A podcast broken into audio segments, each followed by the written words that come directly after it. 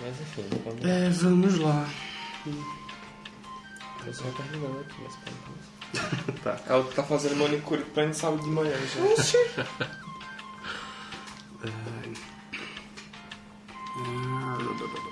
Tá. Podemos? Comece. Tá, tudo bem.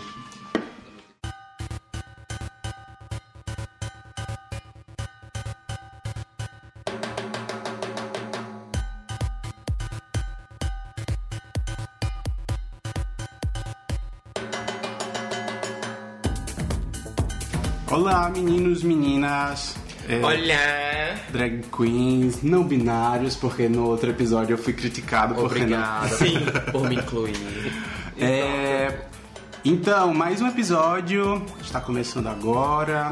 É, episódio passado a gente falou de Queer Eye Isso. e falamos de Queer Eye, de outros realities que gostamos, que assistimos. Beija sapo. Beija sapo, exatamente. É, e está começando, como vocês sabem, mais um episódio do. Não consigo fazer muito que a voz já tá boa, mas. Tudo bem, amigo. A gente Eu sabe entendo. que a noite foi bacana. Foi longa. Foi longa, E isso exato. nós, nós chamamos isso no Nordeste de virada. É, então, foi de ótimo. Nossa. Brinca, ela não tá virada. É, não tá não. É, a virada foi esse tempo que deu, nossa senhora.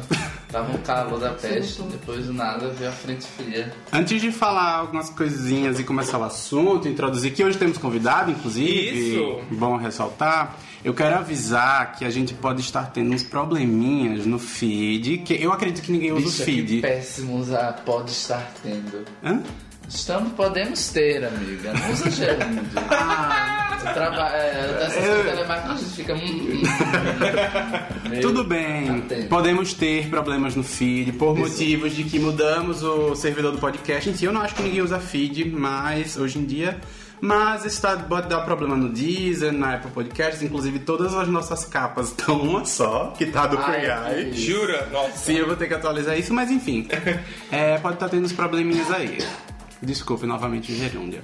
Eu nem sei o que é falou. Enfim, é o servidor, não, não tem muito. inteirado. É. Quem, quem sabe, sabe, quem não sabe, escuta no Spotify. Tá falando demais, amigo. É, tudo bem.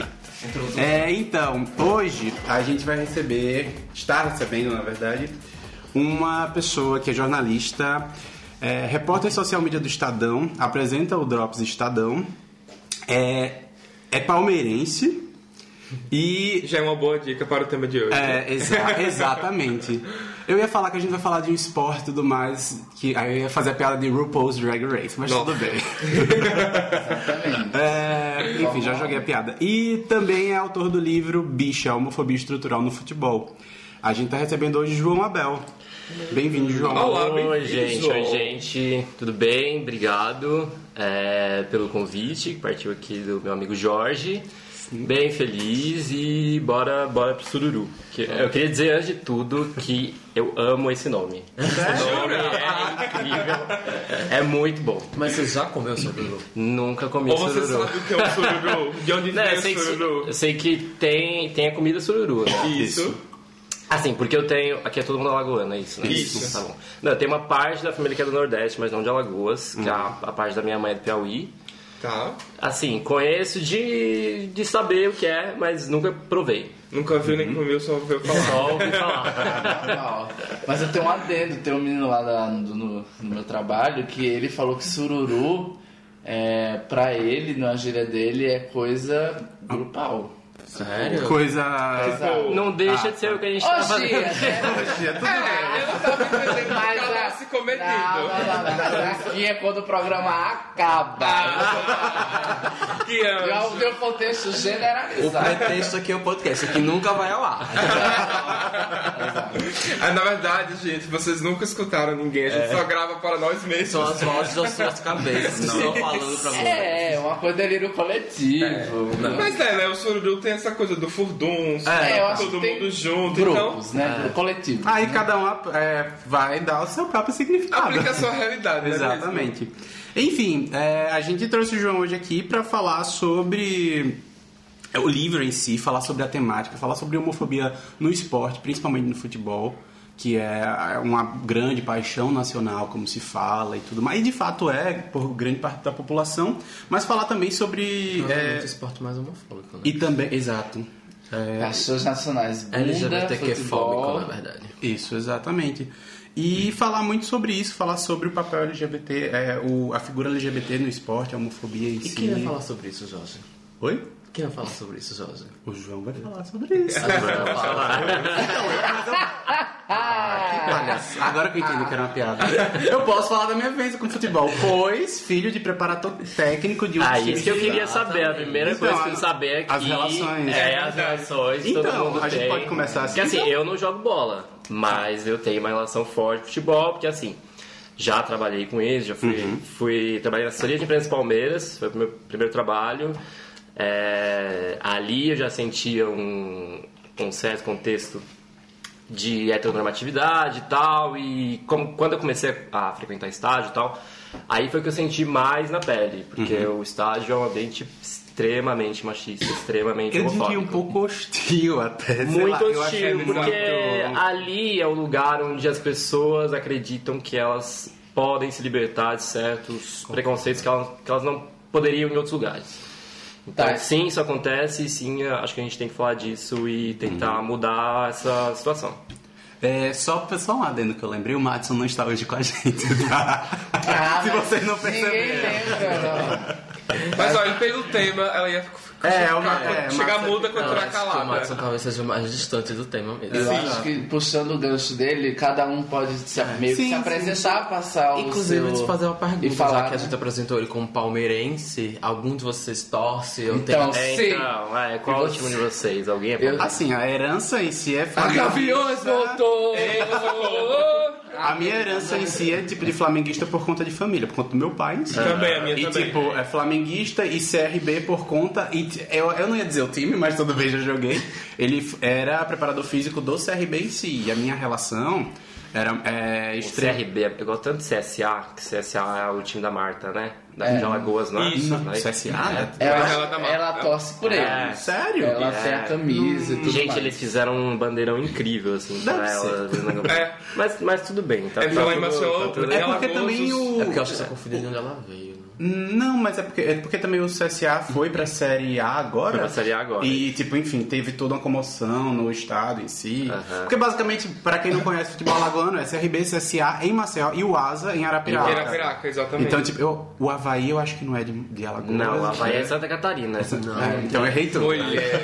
Amiga, Pra vocês verem como. Isso, é bom, né? Mas então, Não saia dali. A minha relação em si com o futebol foi justamente porque meu pai, ele era preparador físico do CRB, então, tipo, eu tava no, no CT lá e tudo mais.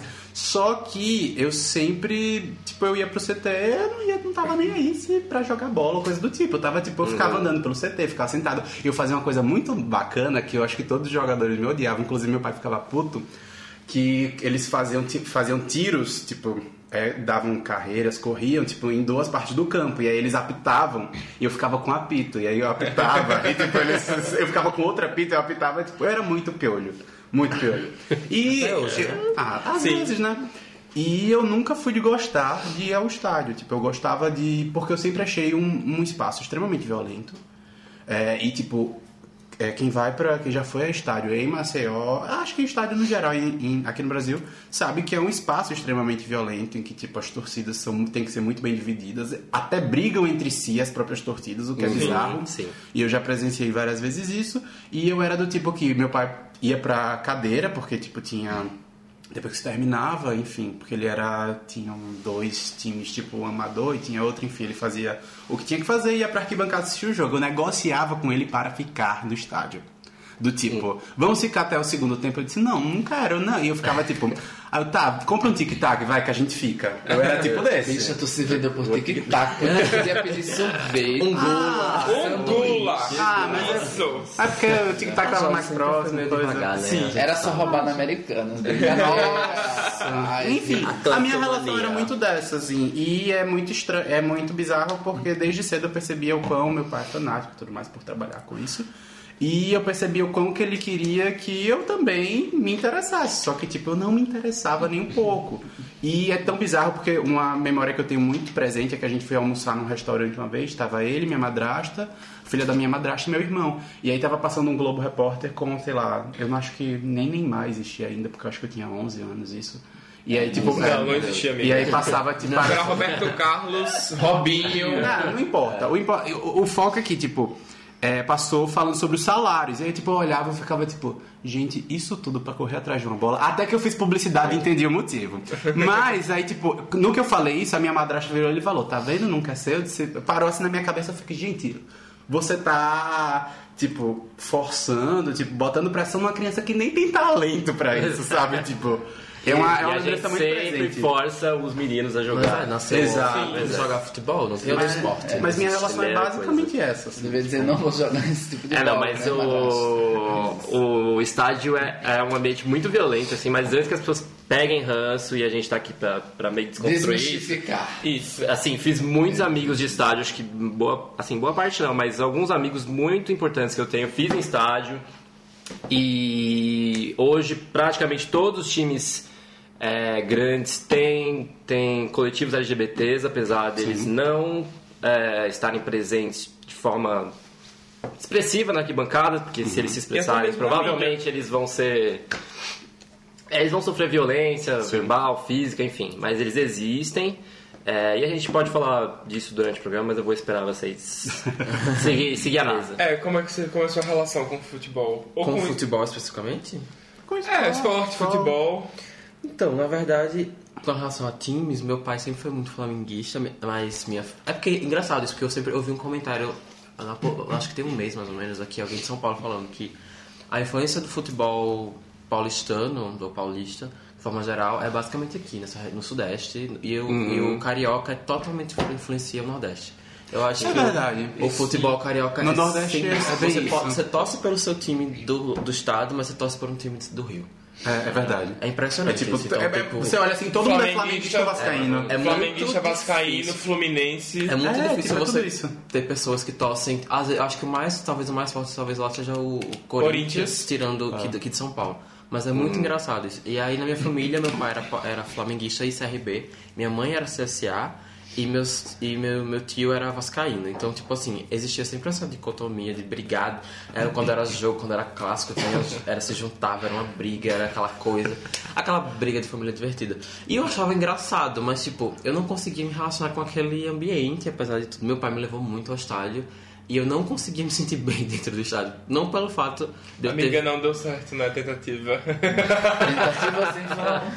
Tipo assim, é, não é que eu não gostava do esporte. Eu gosto de esporte. Eu sempre gostei de esporte. Mas eu não gostava, não gostava do ambiente do estádio. Sim. Eu sentia que eu se não era muito bem recebido ali. E outra, tipo, meu pai quando me levava era aquela coisa tipo, ah, não, a gente tem que ir cedo e sair antes de terminar o jogo. Porque quando era clássico Isso. era aquela coisa, tipo, se você sair no final do jogo pode ter briga, pode ter isso, pode ter aquilo. Então, tipo, velho, eu ficava pensando, por que, que a gente tá indo num local que você possivelmente pode apanhar? Hoje em dia você não se pergunta mais isso, né? Você só vai. Hoje em dia É. eu vou bastante, inclusive. Porque ela é Mas não está, empoderada. né? Empoderada. Não, mas é muito isso. Tipo, eu não entendia por que você ia pra um lugar desse. Então, tipo, na minha cabeça não fazia muito sentido. Especialmente porque eu não tinha a paixão que meu pai tinha ao ir pra um estádio. E aí, é... Mas assim, mas aí eu desenvolvi, talvez, por... Não vou entrar nesses é, problemas de psique aqui, mas não- por, um- por uma questão de, tipo, querer fazer esporte pra, tipo, ter uma relação melhor com meu pai, eu procurei fazer outros esportes e acabei gostando muito de fazer... Tanto que eu fiz vários, inclusive. Sim, verdade. Mas, é, mas o futebol, que era o que meu pai realmente amava, tipo, eu não conseguia. Ele, ele, meu pai praticou muito é, futebol até sei lá quantos anos. Ele me levava nos treinos dele, nos rachas, no, Sim, nessas coisas. já foi bastante. E era um ambiente, tipo assim, que eu, o povo falava e aí, tipo, aquela coisa eu olhava e ficava, tipo, gente, eu não... Mas você achava divertido ao menos? Você já jogou e achou divertido? Não, já Porque, joguei. tipo, eu tenho isso. Eu, tipo, Mas eu hoje eu sei jogaria jogar. tranquilamente, por diversão. Só que na época, até, tipo, o fato de que é, você, meio você não é bom, então você ia ser o último a ser escolhido. Porque, tipo, as pessoas não estão... Até na escolinha mesmo.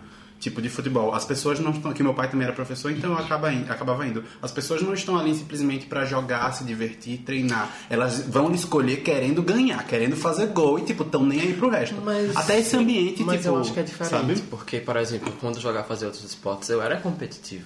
Mas eu acho que o, a questão do futebol que me impedia de me sentir competitivo era o fato justamente de que, tipo... Não se identificar? É, de não me identificar. E não pra fato, porque eu acho que eu não sou nem bom no futebol, mas era uma questão realmente de, tipo, eu sabia que eu não me identificava naquele Uhum. local e, a- e aquilo me impedia de ter uma competitividade. Eu gostava de jogar só pra me divertir. É porque mas os era outros muito esportes mais- era, tipo, eu conseguia ser bastante... Pra mim era muito mais nesse aspecto de tipo, ah, se for divertido, vamos. Mas, tipo, se for pra ficar nessa loucura de tipo, ah, você não vai estar no meu time porque, tipo, E você é a ruim, homofobia, sabe? né, velada que Exato, exato. e tal. Até mas- porque não somos o, o exemplo de virilidade, masculinidade. Que nós somos super viris aqui. Estou másculos. muito ofendida. Eu sou bem viril. Sempre foi. Mas hoje, só, só pra pegar o gancho, só Pega pra cá. dizer que é, pra comunidade LGBT que, enfim, que gosta de jogar futebol, que sente vontade e tal, é, inclusive isso é uma das coisas que está no livro, é que no Brasil hoje você já tem, isso são os mapeados, né, mas tem muitos que não são mapeados, você tem 60 times LGBTs, amadores, só em São Paulo, se não me engano, são 12, sendo um deles só de transexuais, homens trans, então, depois posso até passar o nome de alguns para vocês Sim, pesquisarem, sim, porque são ambientes que eu já visitei e são muito, muito menos. Existe preconceito dentro de alguns deles, inclusive é, transfobia. O, o time de trans especificamente já sofreu transfobia dentro desse, desse, desse contexto de LGBTs, mas é, são ambientes muito mais. muito menos hostis. Então, se vocês quiserem jogar futebol, se sentirem vontade, procurem esses times porque eles são mais acolhedores, assim. É, aqui em São Paulo também tem um movimento muito forte de, de esportes. É não só do. esportes em geral, não só É, do não só de futebol. futebol, Então sim. também tem time de rugby, time de Tem, vôlei. tem time de rugby LGBT. Tem outros também que. Eu já fiz, inclusive. É. Eu quase fui no- na, na época da parada, teve um amistoso entre um time de, de- da Argentina, se não me engano, com um Uhum. time daqui do Brasil, que eu não lembro o nome agora, vou até procurar. É, mas era tipo lá depois de Santa Amaro, de Era manhã, muito longe, 10 foi. da manhã, tipo O- assim, muito cedo, eu quase fui. Foi, o Estadão cobriu, um, um outro repórter do Estadão cobriu, eu esqueci o nome do time agora, mas a gente fez uma matéria sobre eles, era, era isso mesmo, era, era longe. É. Mas era é um, um, um approach bem legal. Inclusive, eles têm vários encontros também lá no Castro Burger, que fica aqui em, em São Paulo.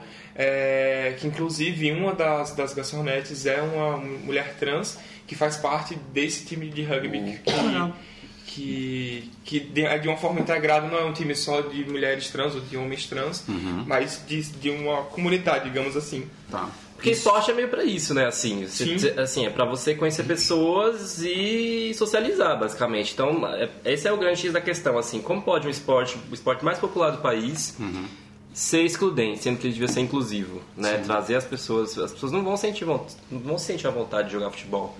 Então, se você inverter essa lógica, vai ser bom pro próprio esporte, porque vai ter mais gente jogando, vai ter mais gente indo pro estádio, vai ter mais gente comprando a camisa. Isso é uma questão, assim, as pessoas estão perdendo dinheiro É, a partir do momento que elas. Ainda mais. Aqui tem né? muito publicitário, né? Todo mundo? Temos dois. Dois, Ah, dois. basicamente. Tá. É... Nesse momento eu parei, tem mais, só que falei, não, não, não, não acredito. É o costume. Pois é, então, é um. É, é um mercado que, ele, que os clubes estão perdendo, assim. Mas aí entra naquela questão de que, tipo, acho que só agora estamos sendo vistos como capital, né? Como Isso. dinheiro. Então talvez Big por money. isso agora estamos entrando nesse mercado. Sim, sim. Mas com certeza. A sua relação. Minha relação com esportes. Nenhuma. Ah, Não, pior que tenho bastante. É, o meu pai, quando era pequeno, ele também tinha todo esse rolê de ir pra racha, de jogar com os amigos. E eu ia, eu lembro com uma coisa que me marcou muito. Era num campo meio escuro, que era bem aberto. A galera entrava e colocava os, os, os carros. Tipo, o escuro que tinha o campo, que era bem iluminado. erótico. Eu tô aqui na cima. Essa hora da manhã! Era um campo escuro, mas bem iluminado. Não, pô, era uma, um, o Minha nossa terreno amiga era meio escuro. Tudo Porra, bem. sua puta. Era o, o, o terreno em si era um pouco escuro, mas o campo era bem iluminado. tá. E, tipo, a galera estacionava os carros, tinha eu lembro que tinha muito jambo lá, eu ia lá louco pra poder comer, comer jambo. Tá. E o que me marcou nessa, uma das vezes que eu fui foi porque eu, Eu tô tava. desfecho, eu tô aqui, ó. Eu tava, eu tava andando próximo assim da área do campo e eu muito distraído, comendo meu jambo tranquila. De repente eu levei uma bolada na cara que eu caí assim pra trás. Essa é a relação Ai, com o esporte. que ele soube que boladas na cara seriam Nossa. na vida dele. Tipo Amiga, assim, bizarro. assim. amiga, esse foi meu day one. Foi o momento Einstein da Foi dela, né? Foi uma coisa, a gravidade. Essa é a sua relação Newton. com o esporte? Não, esse é o começo dela. Tudo aquela. bem. É, eu também, no- quando era menor, tinha influência de ser flamenguista pela minha família, minha avó, meu, meu pai era um flamenguista. CRB e CSA nunca foi uma grande questão lá em casa. É, mas meu tio, ele é muito corinti- corintiano, tipo assim, fanático. E meu avô era vascaíno, então sempre ficava aquela coisa: você vai ser flamenguista, não, você vai ser vascaíno, não, você Nossa, vai ser um corintiano. ranço. Eu ficava, gente, Isso me dá um eu não, eu sou gay. Eu sou viado. e depois eu fui encontrando esportes que, que eu gostava. Então eu fiz natação por muito tempo. É, bom, eu, eu estudei num colégio que tinha muito incentivo ao esporte. Então toda a minha relação de esporte tá junto com o, o colégio. Eu estudei, a gente, os três estudaram Marista, então os três fizeram o esporte lá basicamente. Não sei, não lembro do Jorge. Jorge não fez nada. Eu fiz. que é que você- Vou ler. Educação física, queimado. Pode ser queimado tipo, misto, pode. Né? Você fez vôlei? Eu fiz, só que eu fiz acho que por pouco tempo, acho que um semestre, só porque Nossa. eu não era tão bom e tipo, o time queria competir, aí tinha todo esse rolê, eu disse, ah. Eu fiz vôlei por muito tempo. Então eu fiz natação lá, competia, é, fazia lá todos os rolês e, e competições, de ganhar medalha e tal. É, não lembro se eu cheguei a ganhar medalha. Então a la- quer- então quer. Não, mas. É, não, mas é porque da- da- dos três, o que eu mais competi foi com. é, Foi com basquete, natação né? e com basquete, que foi É, o tá. mais de todos. Tipo, o basquete eu fiz desde pequeno até sair do ensino médio. E com o basquete foi onde eu tive mais a relação tipo, assim, de estar numa comunidade de esporte, de time. Eu ainda tenho hoje os, os melhores amigos que tenho da época do colégio. Foi também da época do time, que foi Pedro, Bochecha, Lauro, que todos é, estavam comigo, tanto estudando na mesma sala, mas também no mesmo time. Tipo assim, desde a terceira, quarta série até o terceiro ano, foram quase 10 anos jogando basquete com eles. E, e eu lembro muito que era sempre aquele ambiente heteronormativo, homofóbico, e eu sempre tentava, de uma forma, me encaixar ali naque, naquela, naquele pós-operante, do modo operante do, do time. E, e eu lembro que uma vez a gente foi competir em Salvador, e a gente viajou com o time dos meninos mais velhos do ensino médio. Então, tipo, era a gente, quarta, quinta série, e a galera que estudava de manhã já. E que eles eram bem mais velhos, e, e o, o que eles falavam era: os meninos mais velhos vão sair à noite para poder é, beber, para poder pegar mulher e tal, não sei o que, pra trazer pro, pro, pro dormitório. E não sei o que, ficava aquela coisa de quem vai pegar quem, porque a gente vai tirar a virgindade de fulano, e não sei o que. E no ônibus eles colocavam um filme pornô hétero pra todo mundo assistir. E eu ficava, gente, o que é isso? O que é que tá Um acontecendo? estranho no ninho. E, e a outra relação que tive com o esporte foi com o judô, que eu adorava. É, mas eu parei de lutar porque eu quebrei o braço e meio que tive um, um trauma. é, mas enfim, minha relação com o esporte de prática são esses três. E para poder assistir, eu gosto de assistir futebol americano, basquete e vôlei. E também ginástica, ginástica, ginásticas olímpica, rítmica e afins. Porque tem que ter a parte Uma né, coisa artística, né? no meio. Um joga um braço, uma fita. Rodrigo. Chegou a minha vez, eu não acredito. Eu tô chocado, Rodrigo Deveras. Vai. É... Então, vou fazer um, rega- um resgate histórico aqui. Eu ia falar, eu vai fazer uma regata. É, regata também pode ser o quê? É É... um, um negócio de vela? Eu acho de que, vela, é. enfim, eu, eu já vou eu prolixo também. Porque quem sabe, né, meu feedback, sabe que eu tenho um papai meio velho. Então, meu pai, ele é professor de história e tudo assim que envolve é, simbologias tradicionais, ele se mete no meio. Daí ele sempre foi muito CSA, Porque é tipo um time mais antigo, praticamente ele deve ter fundado esse time lá em 1910. Nossa senhora. Nossa. Matusalém do... Eita, que é o próprio pai. Ah, Seu é. pai fundou um time em 1910? Não, tô tirando. Aqueles esperados. Eu tenho 120 anos. Não, Fazendo não, as não contas, fundou, né? ele tava lá só na festa. não, mas é porque era. É porque, tipo, é por região. CRB era o- é o galo da praia, então ele englobava a parte que é hoje as- a Orla de Maceió. E o CSA são os bairros mais antigos que são próximos de Alagoa. É, é, que é o Que é o. O CRB, inclusive, tem um CT que é tipo na Orla. Tipo, é- é- tem um na Sim. Orla, na beira da praia mesmo, e tem outro que é mais pra dentro, em Do Pajuçara. CRB, né? É, CRB. Sendo que assim, meu pai é bem daquela época, ele viu, sei lá, quando a Copa do Mundo ainda era rádio, ele fala muito do tricampeonato nos anos 70, como era. Sendo que o meu pai, ele tem, ele é super contra a profissionalização do futebol. Meu pai já escreveu artigo para jornal. Meu pai, é- enfim, meu pai é meu pai. e ele fala assim, se você falar com ele, ele vai falar horas sobre que o amadorismo era outra época, que não ga- ganhava salários exorbitantes, que o futebol tinha realmente a tradição, que não era só dinheiro, que não colocava, estampava nas camisas marcas de, de, de, de cor, né? marcas de o que for, de patrocínio e tudo mais. Então ele é bem revoltado com isso. Então a relação que eu tive com o futebol era só. Ele nunca me levou nos estádios, porque ele já falava da violência. E ele não queria que eu me tornasse fanático. Já era na época que ele estava, tipo, descrente do futebol, que tinha perdido a época dos jogadores dele. Ele vai Ah, meu filho, na minha época... Exatamente, pra ele tudo é isso. Mas assim, ele sempre, toda a Copa do Mundo, ele em 2002, quando o Brasil ganhou, ele sempre ia lá, ele dizia: É, pelo Brasil eu ainda torço, eu ainda assisto. E às vezes ele ouvia nas bitucas assim do, do- da rádio. O, quando o CSA, até quando o CSA foi pra primeira divisão, eita pai, o CSA foi pra primeira divisão. Ele, pois é, né? Não sei o que, o contato. Toda um- uma troca. Mas assim, é, eu sempre gostei, porque assim, eu, eu- esporte eu gosto de torcer. Você praticou? É, eu pra vários. Eu fiz judô também, parei na faixa cinza. Olha que icônico que eu fui. Mas, Ah, é aqueles... Eu parei na faixa amarela. É, mas eu cheguei a competir, mas era aquelas competições, sabe, de criança que vai no coleginho e todo mundo ganha uma medalha pra ninguém ficar triste? Eu tenho, acho que a- meu pai deve ter guardado. Óbvio, exatamente. Fiz a- isso, sendo que eu detestava. Daí eu passei por. Eu já fui vôlei, que foi o que eu mais gostei. É, handebol, eu já fiz.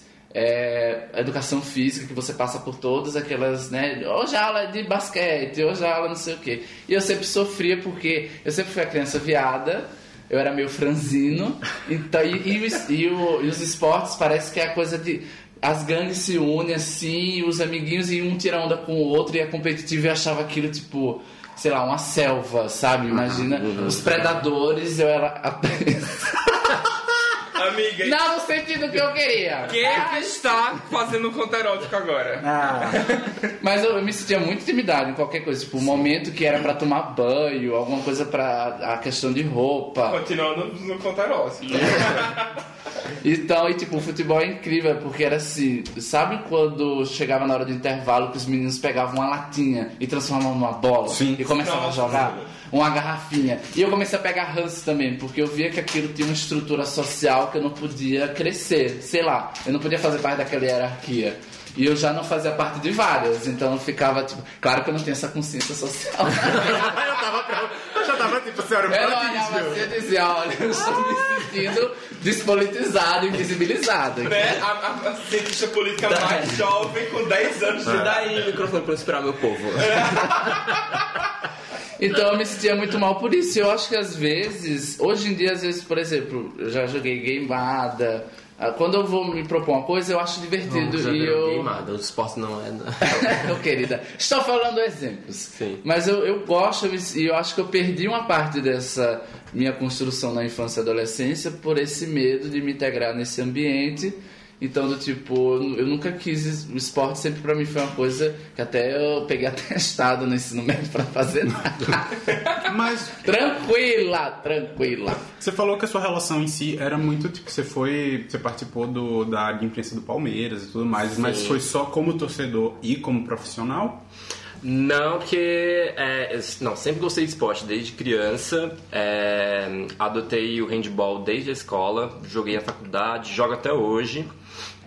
É, meu esporte preferido. Futebol nunca fui, nunca fui grande coisa, então deixei meio de lado, mas sempre gostei muito de torcer e de assistir. É, é o esporte que eu mais gosto de assistir. Handball não gosto de assistir, gosto só de jogar. é, então, sempre tive essa, essa relação sim, e inclusive virei jornalista porque eu queria muito trabalhar com esporte e estar perto de futebol, não sei o que. Hoje já, já me desiludi um pouco, gosto mais de outras coisas. Mas, mas sim, sempre gostei não só de, de torcer, mas também de praticar, sim, uhum. desde a escola. Mas assim, você acha. É porque eu tava. Ele, quando ele tava falando, eu tava pensando aqui.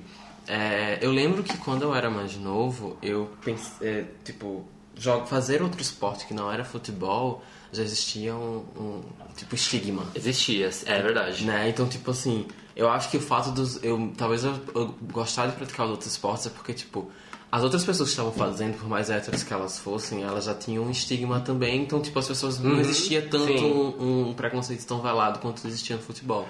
Então talvez isso de tipo, ah, você tá fazendo basquete, mas, ou, ou vôlei, ou handebol, ou natação, mas você não tá jogando futebol, então tipo assim. É, então, você já não Sim, é o másculo é viril que eu sou, que eu jogo futebol. Sim. Então, eu acho que, que, todo mundo que jogava handball comigo queria jogar futebol também, queria jogar Exato, futsal. Porque existia pra reforçar, reforçar, reforçar essa masculinidade você tem que jogar futebol. É, Sim, então, e, e ainda tem aquela coisa tipo, ah, você joga vôlei e você é viado. Não, vôlei Nossa, é, vôlei é, é, tipo, é. você ser viado, tipo, vôlei, não, vôlei, vôlei, Com vôlei. certeza, é tipo o Aí depois mais... vem, tipo, ah, não, você joga... De equipe, mas é o, acho, né? é o esporte também, assim, é, alguns jogadores são assumidamente homossexuais no vôlei. Sim. Um, você tem agora a primeira jogadora trans do Brasil, a, a Tiffany. Tiffany. Então é um esporte que está aos poucos rompendo barreiras. Se esse é Sim. é o local de, retrato, se é o local né? de visibilidade, então que seja, né? Porque alguém tem que tomar essa frente. Mas é. sofreu, eu não lembro o nome dele, mas teve um jogador que sofreu bastante, não foi? Eu não lembro se era Michael o nome dele. Eu, acho que era esse o nome foi, foi, no, foi, foi um tempinho. Ele não era do Brasil antes, ele era de um time, e aí ele chegou no Brasil, e aí... Ele veio jogar no Brasil, é, eu não lembro o nome dele. Mas tinha bastante assim. com homofobia. Uhum. É, até porque o próprio vôlei, os times de vôlei, sem ser os times oficiais de seleção, digamos assim, é, eles são muito fortes aqui em São Paulo. Tem o time do, do SESI, do SESC? Tem o do SESI. Isso, tem o do SESI, tem o. Tem, eu acho que. Acho que é o Superliga. Tem o Osasco Feminino, é, tem isso. o Taubaté, esses times. Mas enfim, no vôlei você ainda tem atletas é, assumidamente gays. Uhum. Agora, no futebol, vocês conhecem algum? Uh, tenho um, tenho um no Brasil. no Brasil, no Brasil um só. É o do Rio Grande do Norte? É do Rio Grande do Norte? É, então, Sim, é o Messi. Pegando, é. Esse, ah, é o Messi, é. pegando esse gancho para falar do livro também em si, Sim. o livro traz muito esse aspecto desde o primeiro jogador é, assumidamente gay no futebol uhum. mundial, que seria o Fachano. É, é Justin o Justin Fachano. Fachano, isso. E ele vai até o primeiro jogador gay assumidamente em um, no Brasil, no que Brasil. seria o Messi. É, e aí tem aspectos que não muito... sabem, não é o Messi Não é o Messi, né? não, não é. do Rio Grande do Norte, de Goianinha. Isso. É, e eu acho que tem... É muito... É interessante a gente, quando a gente lê em si, que a história do Justin ele é muito é muito trágica em si pelo histórico dele em si como tudo terminou para ele em si Sim, toda a carreira é, é problemática também ele né? só para contextualizar ele era um jogador inglês dos anos 80 que teve uma infância muito traumática, porque Isso. o pai largou a família. É aquela história que a gente conhece, né? é. né? O pai largou a família, voltou para Nigéria, que era o país é, original dele. É, ele é filho de um nigeriano com a mãe dele, acho que é da Guiana, se não me engano. É. E aí o pai dele voltou para Nigéria, a mãe dele não tinha condições de cuidar, deixou no orfanato e ele viveu, além de homofobia, viveu muito racismo porque ele era negro. Era ele e o irmão dele, dois, é, é, dois meninos negros vivendo num ambiente onde só tinha gente branca. Era uma vilazinha, né? Uma coisa tipo Isso, sim. E aí é, ele sofreu muito durante a, durante a infância, então essa infância traumática também trouxe muitos problemas para ele. E aí a carreira dele foi extremamente conturbada. Eu conto, da, da, eu conto a história dele desde a infância até a morte dele. Isso. Que é, ele teve, enfim, mas é, dentro do futebol ele sofreu especialmente com homofobia. Ele teve um técnico que era o Brian Coft, que era um, o técnico do Nottingham Forest, que é um time da, é, de, de, perto ali da, de, onde ele vivia, é, que foi muito duro com ele. E depois que ele saiu do Nottingham Forest, assim, a carreira dele declinou fortemente. É, ele acabou depois indo para os Estados Unidos, passou, ele passou por vários times, nunca era aceito e enfim, aí eu conto a história dele até a, até a morte dele. E o Messi, o Messi é legal assim, o Messi é um goleiro de, do Rio Grande do Norte. Ele ele não é o único que, que já se assumiu publicamente, teve, teve, teve outros, mas que está jogando atualmente é ele. Joga no Palmeiras de Goianinha. Daqui do Brasil tem, teve outros? Teve, teve um cara do Sul, que era o Wilson Wirtz, acho que era o nome dele. Sim. Teve um de São Paulo? Não. O Paulo não, Não. não. É, que se assumiu não. É, assim, São Paulo, São assim, Paulo. Ah, eu acho que eu já, já sei quem ele tá pensando. É, eu acho que você pensou no Richardson. Não, esse não. Ah, Era um olha. outro. Mas porque tem essa piada com o Richarlison, né? tem. É, inclusive tá no livro e Também tá, é. A história é bem bizarra. É, bizarro. É, o Richarlison, ele, é, eu falo dele no livro, mas não com, com tanta ênfase, porque assim, a história dele já é mais conhecida. Ele nunca, se, nunca assumiu é, sexualidade dele, mas ele sempre, sof- sempre sofreu por quê? Porque ele não, ele não perfumava, não perfumava aquele padrão de boleiro, sabe? Ele era o cara que ah, pintava o cabelo, dava pinta. Então, é, por isso, e o São Paulo criou um estigma é, de sofrer com, com homofobia e ele jogou durante muito tempo no São Paulo. Sim. É, então ele acabou sendo o jogador, apesar de, de não ser gay, ele acabou sofrendo homofobia mais que qualquer outro atleta no Brasil. E eu acho ele um cara assim muito transgressor, porque ele assim, ele não dava a mínima, sabe? Nunca se afetou com isso, era um puta jogador, assim, jogou no São Paulo, jogou no Atlético, é ídolo. Apesar disso, São Paulo, São Paulo fez isso é engraçado, porque o São Paulo fez uma. Acho que no ano passado, ou no ano, ou esse ano. Ah, São é. Paulo fez uma calçada da Calçada fama. da- eu ia comentar é, isso. Fez, São Paulo fez uma homenagem para vários jogadores, assim. E claramente o Richarlison é um. Assim, ele ganhou. Pelo São Paulo ganhou brasileiro, ganhou vários títulos. E ele não estava nessa calçada da fama. E muita Uhum. Apesar gente criticou sido- o São Paulo por causa Apesar disso. de ter, sido, ter tido grande destaque no time, né? Total, não, ele é ídolo de São Paulo, Atlético Mineiro também, que ele ganhou a Libertadores. E é interessante porque a gente, no livro, é, se ressalta também o fato de que o, ele, Não vale. apesar de ele ter sido um excelente jogador, ele ter tido muito destaque em diversos times, a torcida em si não focava no talento dele dentro de campo, né? Não, não. É muito bizarro isso. É, então, a, a torcida pegava no pé dele. Só depois que ele começou a se afirmar como um bom jogador, assim, que ele era útil, digamos assim, pro time de São Sim. Paulo, era muito importante pro time, que a torcida passou a aceitar, mas no começo é, a torcida não gritava o nome dele, porque é é uma prática das torcidas quando anuncia a escalação antes do jogo, você, a torcida grita o nome de todos os jogadores. Não gritavam o nome dele. É, enfim, já quiseram invadir CT pra pegar ele, teve tudo isso. Nossa, e, e no livro eu. é, inclusive quando o Palmeiras quis contratar o Richarlison, teve uma época que teve toda essa especulação. É, parte da torcida da Mancha Verde foi na frente do CT, fez um protesto e tinha uma faixa escrita Homofobia veste Homo- verde. Homofobia Veste Verde. Isso foi em 2012. É, e naquela época não gerou grande, grandes críticas, assim. Hoje talvez gerasse um pouquinho mais, assim. A torcida do Palmeiras se con- se conscientizou um, um pouco mais, aboliu o grito de bicha, essas coisas do estádio. É, mas naquela época não gerou tanta crítica. O pessoal, o pessoal realmente não queria que o Richarlison viesse pro Palmeiras, sendo que, assim, isso em 2012 ainda. O Palmeiras tinha um time horroroso, assim, né? não, não tinha ninguém. Assim, o Richarlison seria o craque do time, mas não queriam o Richarlison no Palmeiras por pura, por puro preconceito, assim. Mas assim, é, você acha que há, houve uma. Eu sei que hoje você relata, inclusive, no livro que tem muitas é, coligações, grupos partidários É. com relação a. Pra, que muitos se declaram livres, queers, etc. Isso, as torcidas Mas queers. Você acha que mudou, assim, de forma, tipo. Como você falou, dentro do estádio eles não existem ainda. Mas com relação a, tipo, se hoje uma, um atleta grande ou pequeno, mas de um time grande, tipo, a se assumisse, como você acha que seria? Eu acho que esse é, é o ponto que está faltando para virar a chave. Assim, o Brasil tem 30 mil atletas profissionais. É, com certeza, uma parte deles é homossexual. Com certeza. É, a partir do momento em que um deles se assumir e, enfim, se jogar num time grande, Eu acho que o, a gente vai começar a ter isso mais veiculado na mídia, as pessoas vão começar a falar mais disso, porque hoje ninguém fala. Você tem um Sim. jogador no Brasil só que fala sobre esses assuntos abertamente, que é o lateral do Fluminense, o Igor Julião, meu ídolo, que ele, ele fala. Ele é o único jogador que fala sobre política, essas coisas. É, é, que, que fala sobre homofobia, isso no Brasil. Fora, alguns já começaram a falar. O Griezmann, que é um craque da França, ele saiu na capa da Tetu, que é uma. Tetu, não sei é. onde que é Tetu. Sim. É uma revista LGBT da França, ele estampou a capa assim, e ele é o craque da seleção francesa, sabe? Então, lá eles já estão começando a falar um pouco mais sobre o assunto, aqui ainda não.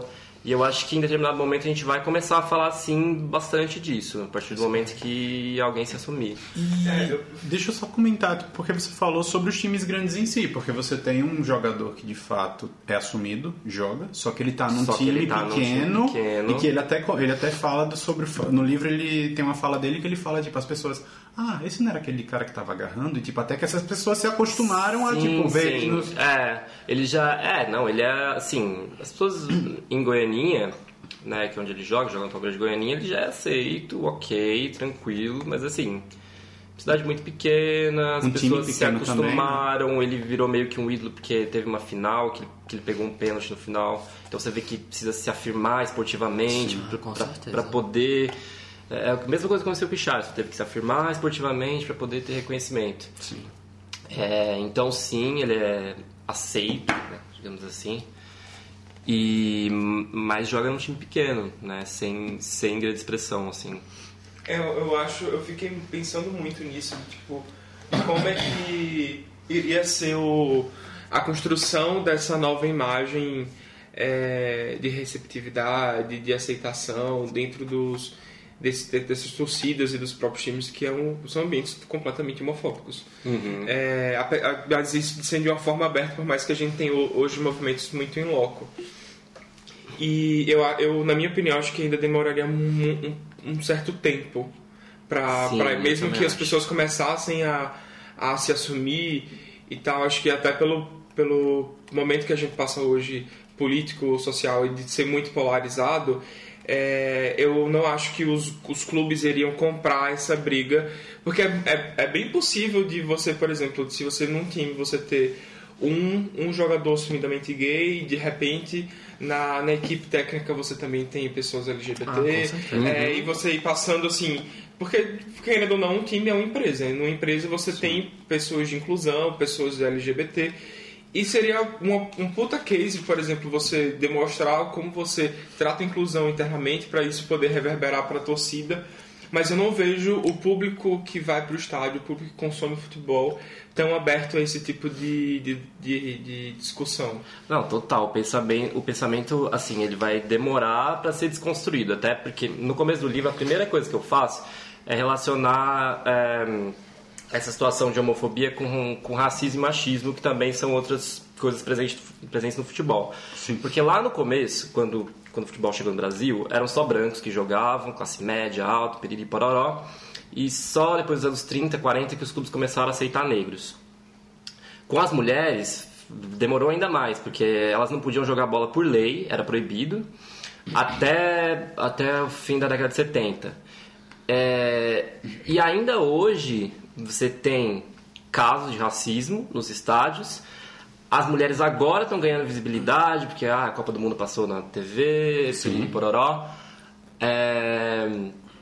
Então, se nesses casos em que você já teve algum avanço que vem de muito tempo, é, você ainda vê que existe é, níveis de preconceito, dentro, principalmente dentro do estádio, cara, com a homofobia, é, com a comunidade LGBT em geral, é, isso vai demorar ainda mais para mudar. Mas eu acredito que, assim, está é, tá começando a haver uma transformação que daqui a algum tempo a gente talvez sinta, sinta na pele. Assim. É, just, agora que você falou sobre isso, é, eu ia falar somente sobre questão legislativa, caráter punitivo. Eu ia falar sobre isso, pois é. É, eu, eu não, é porque eu não acompanho, então eu não tenho certeza sobre isso, mas eu lembro de recentemente, porque eu trabalho com um cara que ele, um beijo Renan, é, que ele é muito corintiano, ele é tipo fanático, ele é da torcida organizada, Tipo, ele é muito uma pessoa maravilhosa, mas ele é, tipo, muito... Ele falava muito sobre quanto o Corinthians estava mudando dentro da torcida organizada. O Corinthians é um dos times mais combativos. Assim. É, exatamente. E ele tava... E eu não vivenci, não, não vivencio isso, eu não, não tenho o costume de é, ler sobre isso. Então ele, tava, ele, falava, ele fala muito sobre isso e eu não entendi, eu não, não sei. Ele falou que é, eles se posicionaram, inclusive, agora no, no, mês de orgulho, foi um dos primeiros, se não me engano, eles se posicionaram Uhum. também contra o presidente eleito e tal. E então teve muita. é, então, assim, essa questão do, do caráter punitivo da lei, realmente, se hoje ainda. Porque você fala, inclusive, no livro que, numa época, teve um. O Atlético, O Atlético. né? Isso, ano passado. Te- Teve um. é, eu não lembro qual foi o xingamento. Então, o ano passado, durante a eleição, durante a, toda a campanha eleitoral e tal, é, os atleticanos gritaram, teve um clássico no Mineirão. Ah, Isso, que o Bolsonaro o, o Bolsonaro ainda não tinha sido eleito, né? Tava em campanha. E aí os atleticanos gritaram para os cruzeirenses que, o, que eles tinham que tomar cuidado porque o Bolsonaro ia matar todos os viados. E isso depois a torcida do Palmeiras replicou também aqui com a do São Paulo. E aí houve uma punição incrível para o Atlético Mineiro de 5 mil reais. que é assim. Mexeu no eu bolso, hein? O jogador. Mais, que o jogador ganha menos, o Atlético Mineiro deve ganhar 50 mil. Né? Então, assim, foi uma punição ridícula. É, esse ano, o STJD, que é o Tribunal Esportivo, que julga esse tipo de coisa, já disse que vai passar a punir mais severamente. Até Depois da decisão do STF, eles se posicionaram, disseram que, que o time pode começar a perder ponto, inclusive em campeonatos, se tiver é, esse tipo de agressão homofóbica verbal dos torcedores. Inclusive, desculpa, mas eles perdem também direito a, a ir ao, ao, ao campo? Tem alguma coisa relacionada a isso? Teoricamente, eles teriam que ter pelo Estatuto do Torcedor, mas eu não sei como, como fica isso. Teoricamente, fica sim. prática, né? Eu acho que é de cada clube, assim. Os clubes, eles, eles punem individualmente. Principalmente se for sócio torcedor do clube, que já tem cadastro, essas coisas, eles barram do estádio. Mas eu não sei, é, vai de clube para clube, assim. Tem clubes que são mais combativos, tem clubes que são menos. Tanto que no, no dia do, do orgulho, que alguns clubes posicionaram, fiquei muito chateado porque é, porque o Palmeiras não se posicionou, foi um dos clubes que não se posicionou, e, é e era importante o Palmeiras se posicionasse, porque o Palmeiras está criando uma ligação muito, forte com a figura do Bolsonaro. O Bolsonaro está indo no estádio, está usando o Palmeiras de palanque, para palanque político, usando futebol. Pra, ele é populista, né? Ele adora essas coisas. É, e era muito importante que o Palmeiras tivesse posicionado, não se posicionou. E, mas alguns clubes se posicionaram, assim, bastante, até considerando em relação ao ano passado. É, o que já mostra algum avanço, assim. Eu acho que o Corinthians se posiciona bastante. É, os times do Sul, Grêmio e o Inter. É, acho que esses são esses, mas o Fluminense também tem. O Bahia, o Bahia é um clube que Ah, precisa sim, ser sim. falado, porque o Bahia. O Bahia também, né? é, os- é, o Grêmio e o Inter. Mas o Bahia, ele, ele tem se posicionado bastante questões sociais, assim, em todos os aspectos. E eu acho importante, porque quebra esse tipo de paradigma. Quando você vê os posts que eles fizeram, tinha muita gente falando, pô, que legal, que agora é, a gente está sendo visto. Porque as pessoas vão pro estádio, assim, elas vão pro estádio elas vão lá para torcer, mas elas não, podem, elas não conseguem se expressar da forma que elas queriam se expressar, né? Foi o Bahia, inclusive, que fez uma campanha a respeito da blusa que não. Foi, eles fizeram uma tipo- camisa para é um- vender. Não, era tipo a campanha era já imaginou se você usasse a blusa, a camisa do time que não que você não pode ver o seu time. Aí tipo, é como se era pra barrar, barrar não, mas combater a violência nos estádios, tipo, porque houve muito é, o caso de tipo Sim. a, a briga de torcidas porque simplesmente tinha uma pessoa da outra do outro time dentro da, da torcida, algo assim. Ah, e é, é- é essa, ah, essa polarização maluca que a gente vive, né? Teve Sim. o caso agora da torcedora do Grêmio, que tava no meio da torcida do Inter, foi agredida. Sim, exato, que foi o vídeo Sim, é tipo o, deprimente. é o vermelho que passa no meio da manifestação com um monte de amarelo e de repente quando você vê ele tá sendo espancado. é e- muito real. Assim, não Pois que em é. Maceió não fosse, mas... Sim. Não, Essa mas coisa de você é. usar a cor. do- Eu lembro porque, é justamente, meu Não, é o- colega de trabalho ele é corintiano e aí ele fala, tipo, dia de Corinthians, se você entrar, tipo, com camisa verde na linha vermelha, Pois é. saia. Sim. Porque é, é muito. Você apanha. Sim. É Nossa. muito esses paradoxos eu acho, eu até ia comentar, porque é, Getúlio Vargas foi o presidente que fez com que as mulheres eh, tivessem voto. Fez não, né? Mas ele, Uhum. ele tava lá. Mas ao mesmo tempo é no governo dele que tem a proibição das Tem mulheres para jogar futebol. E as torcidas organizadas eu acho que tem essa ambiguidade. Você Total, pensa. totalmente ambíguo. Você pensa que são grupos de pessoas fanáticos por um time, que maravilhoso, mas eles montam uma estrutura em onde eles acham que tem é, o Quase poder um clã, né? Tipo, uma de fazer muita coisa assim. A estrutura é totalmente baseada em táticas mais violentas, de xingamento, de enfrentamento. Então, ele, todo mundo ali meio que tem uma vida paralela, vai pro trabalho e tal, mas eu acho que eles enxergam naquilo um uma forma de escape. E, essa- e a manutenção dessa síndrome que eu acho que tem muito no esporte do super macho. Total. Né? Do, é que eu acho que nos esportes tem o super. masculina. É, tipo, super machos e tem, de certa forma, super fêmeas também, porque você tem umas divisões de o que é esporte mais pra homem e pra mulher. E eu acho que eles mantêm isso e a, é a necessidade de que aquela testosterona seja, sei lá, e- externalizada da maneira mais brutal, como se a gente ainda vivesse na, época- vivesse na época dos coliseus romanos. Não, eu já vi relatos de gente com brinco que ah, o líder da torcida organizada mandou tirar, senão não podia ficar no setor. Já. Com piercing, cabelo pintado, esse tipo de coisa. Isso são coisas mais antigas que passaram a ser um pouco mais aceitas. E eu acho assim que a torcida organizada, você falou, ela é bem ambígua. Eu acho que eh, ela tem toda essa carga de masculinidade e tal, de virilidade, mas ao mesmo tempo eu acho que vai partir da organizada é, talvez alguma transformação. Por quê? Porque por eles estarem em grupo, eles se organizarem em grupo, eles começam a discutir isso. E eu, indo pro estádio, eu percebo, eu percebo isso. Você tem organizada e você tem torcedor comum, que é o tiozão que vai lá assistir, senta na cadeira e fica lá assistindo, que só levanta pra gritar bicha na hora que o goleiro cobre o tiro de meta. Que é organizado, não grita. Então, é, eu sinto que talvez a organizada seja ainda um pouco mais politizada do que esse torcedor comum que que É, vai pro eles- estádio só pra, só pra reverberar o sentimento de, de machismo, de homofobia que ele tem. Porque eles vivem- é porque eles vivenciam mesmo o futebol. Eles não são aquele, eh, não são um torcedor esporádico que vai ao estádio e volta pra casa. Porque- Eles estão naquela organização, então não- eles debatem Sim, a própria, a própria Mancha Verde, quando começaram a gritar bicha, eles e, e houve um- uma crítica forte em cima deles, eles sentiram que eles precisavam, não, vamos pôr o pé no freio aqui, ninguém vai gritar bicha aqui. Agora, os outros setores do estádio, como não são tão concentrados em, em discutir essas questões, eles, eles vão lá e, e simplesmente e, e acabam é, reverberando esse tipo de sentimento assim. Eu acho que organizada eles ainda têm um pouco mais de consciência.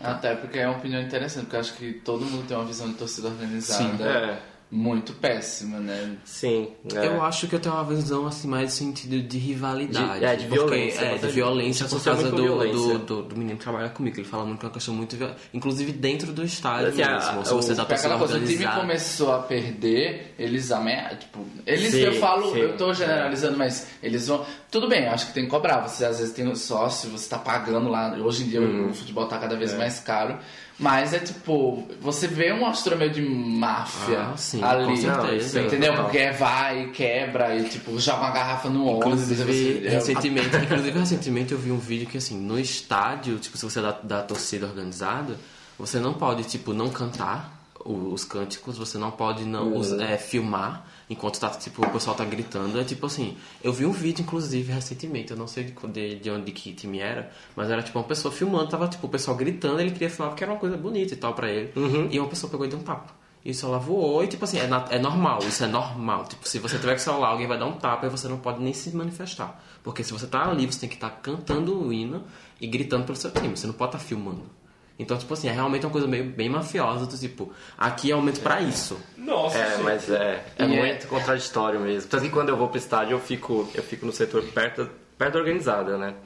Porque, assim, é o setor onde tem mais festa também, onde o pessoal é mais animado e tal, geralmente. Então eu gosto disso, ao mesmo tempo é o setor onde você vai sentir mais esse, esse preconceito na pele, assim. Aham. É bizarro, assim. É. Eu lembro que a primeira e única vez que eu fui no estádio de futebol foi pra assistir Flamengo e São Paulo em Maceió, que teve em 2001.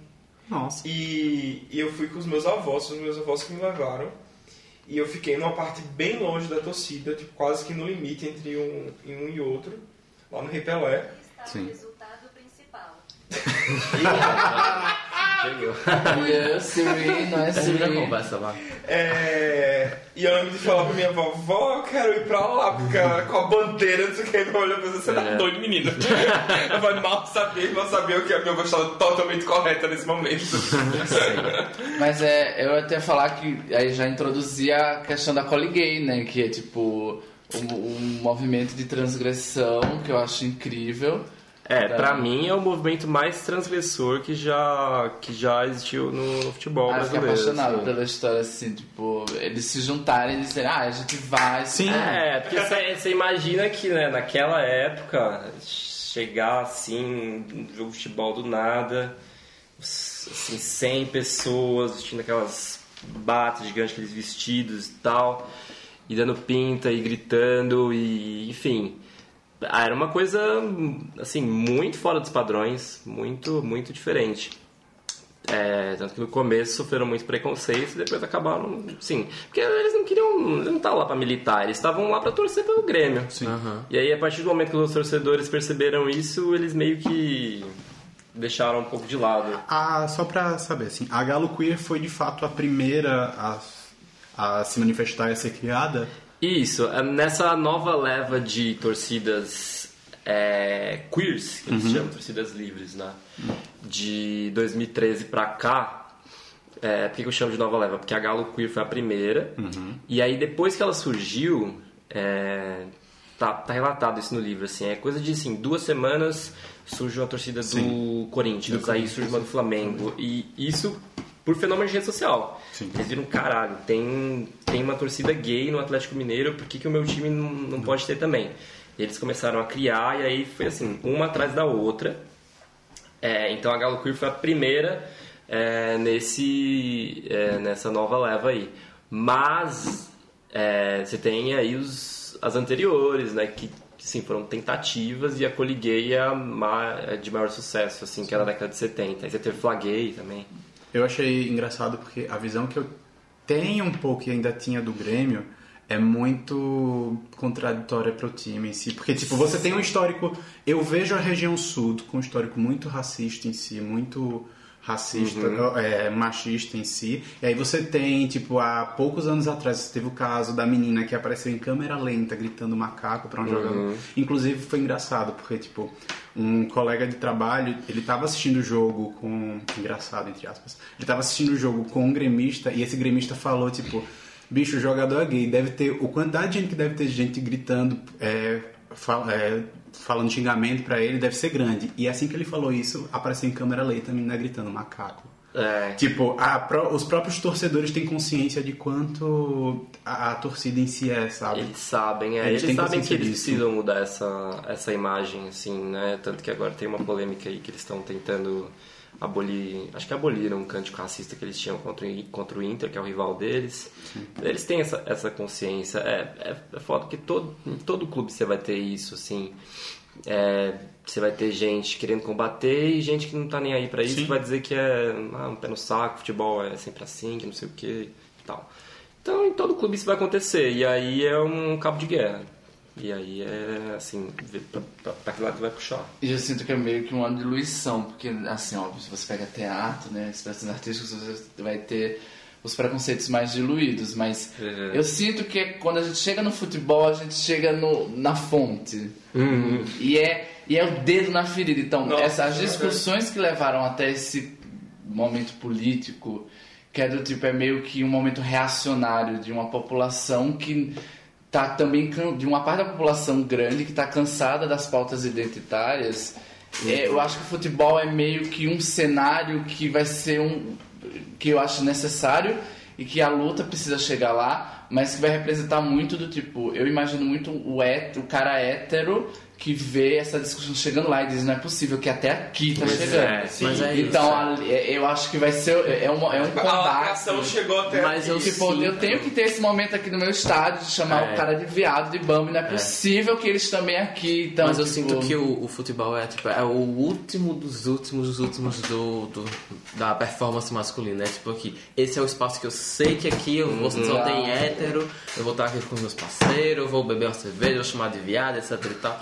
E, e assim, eu acho que por muito tempo, pelo fato de não. Tipo, da gente não se. Não, ah, eu falo a gente, não generalizando, mas tipo.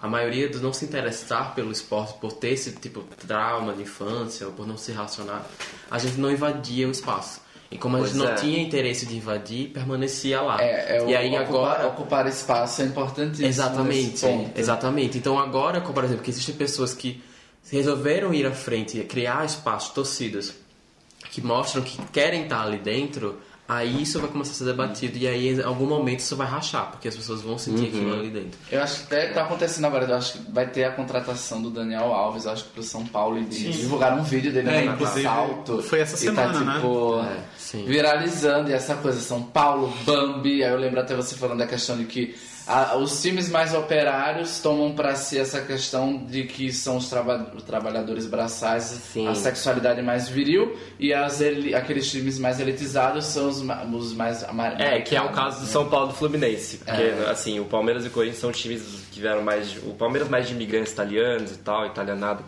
e o Corinthians de operários. E o São Paulo foi um clube criado depois, um clube mais de elite.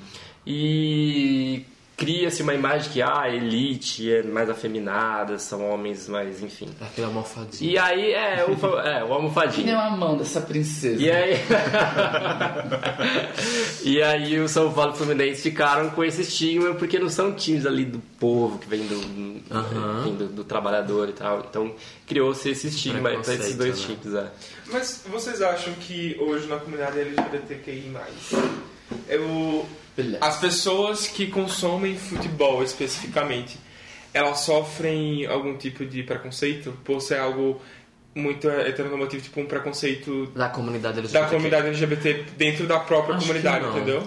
Ah, Mas é meio que folclórico, é do tipo, É. ai, fulano, é, tem até um comercial que eu acho que passa, tá passando no YouTube que mostra vários times. Eu não sei se vocês já viram. Eu acho que é no YouTube, é um comercial que eu no trabalho eu ouço uma música e passa, que é tipo, aí passa vários times, tem um time de trans, aí alguém fala, nossa, meus amigos começavam a dizer, mas fulano, você vai jogar futebol? Como assim? mas eu acho que é uma coisa meio folclórica, ah, tá virando hétero. eu acho que mas é não é, preconceito, eu acho é que tipo, é uma preconceito piada, é né? mais forte. Eu fiz mas- essa piada, tipo, semana passada. Porque, tipo, sabe o... Eu não sei se você conhece o Pablo. Vitar? Nossa, Pablo, tipo, o fórum. O Pablo, ah, eu conheço de nome assim, mas eu não vou lembrar de cabeça. Ele tava aqui semana passada e aí ele parou assim, aí ele falou alguma coisa, tipo, que ele tem uma, ele veio fazer um curso aqui e tinha um amigo dele que é hétero veio pra cá. Ele falou que era muito engraçado porque ele tem cartola. Ele é gay, ele tem cartola e ele fica, tipo, eles ficam no trabalho trocando, falando das coisas, apostando de se. Eu parei assim, eu fiz uma Gente, piada com só, ele. só tipo, jogo cartola porque eu tenho uma liga com, com as minhas amigas bichas só. É uma liga que só, só tem viado jogando cartola. tem muita bicha que, Então, que é engraçado. joga. O que é cartola? Calma, é engraçado Ah, sim. porque. Tem que explicar. É engraçado porque eu jogava cartola com o Paul, mas o de futebol eu nunca joguei. Não, os nomes dos times são muito bons. Mas o Cartola, a Cartola é um. Eles chamam de fantasy game, né? Que É. vocês, a cada rodada do Campeonato Brasileiro, você escala um time, escolhe jogadores. E conforme o desempenho dos jogadores, eles pontuam. E o seu time faz tantos pontos. Eles, É. você, você compra os jogadores, né? Então você, você vai acumulando dinheiro. Porque cartola no futebol são os caras que negociam. Ah, os são- cartolas são dos os dirigentes, os né? eu dirigentes. diria que é um Brasfoot da Globo. É isso que eu ia dizer, vai. É uma evolução do. Só que é Brasfoot oficial. eu, Brasfoot eu jogava e adorava. Isso por influência do meu pai. Eu juro, Mas era eu um dos jogos. É, o primeiro que eu odiava jogar futebol no videogame. Ai, eu gostava. Eu Eu gosto até hoje. E o pior, tipo, os meus amigos jogavam Brasfoot, eles montavam o, o time, a estratégia do cara, e depois botavam o play. E tipo, era só um- uma, uma faixinha dizendo, É, fulano passou para ciclano. Eu É. Gente, vocês passam uma hora e meia preparando pra poder ver não, é isso. legal. Bicha fazia- me economiza. Eu fazia com Paul aqui essa Eu, eu gostava porque, tipo, eu sempre gostei de jogo de simulação. Então, tipo, Nossa! Só que aí quando chegava na parte da, de montar o time, da estratégia, tipo, sei lá, 3, 4, não sei quanto, eu disse, pai, vem cá. Nossa.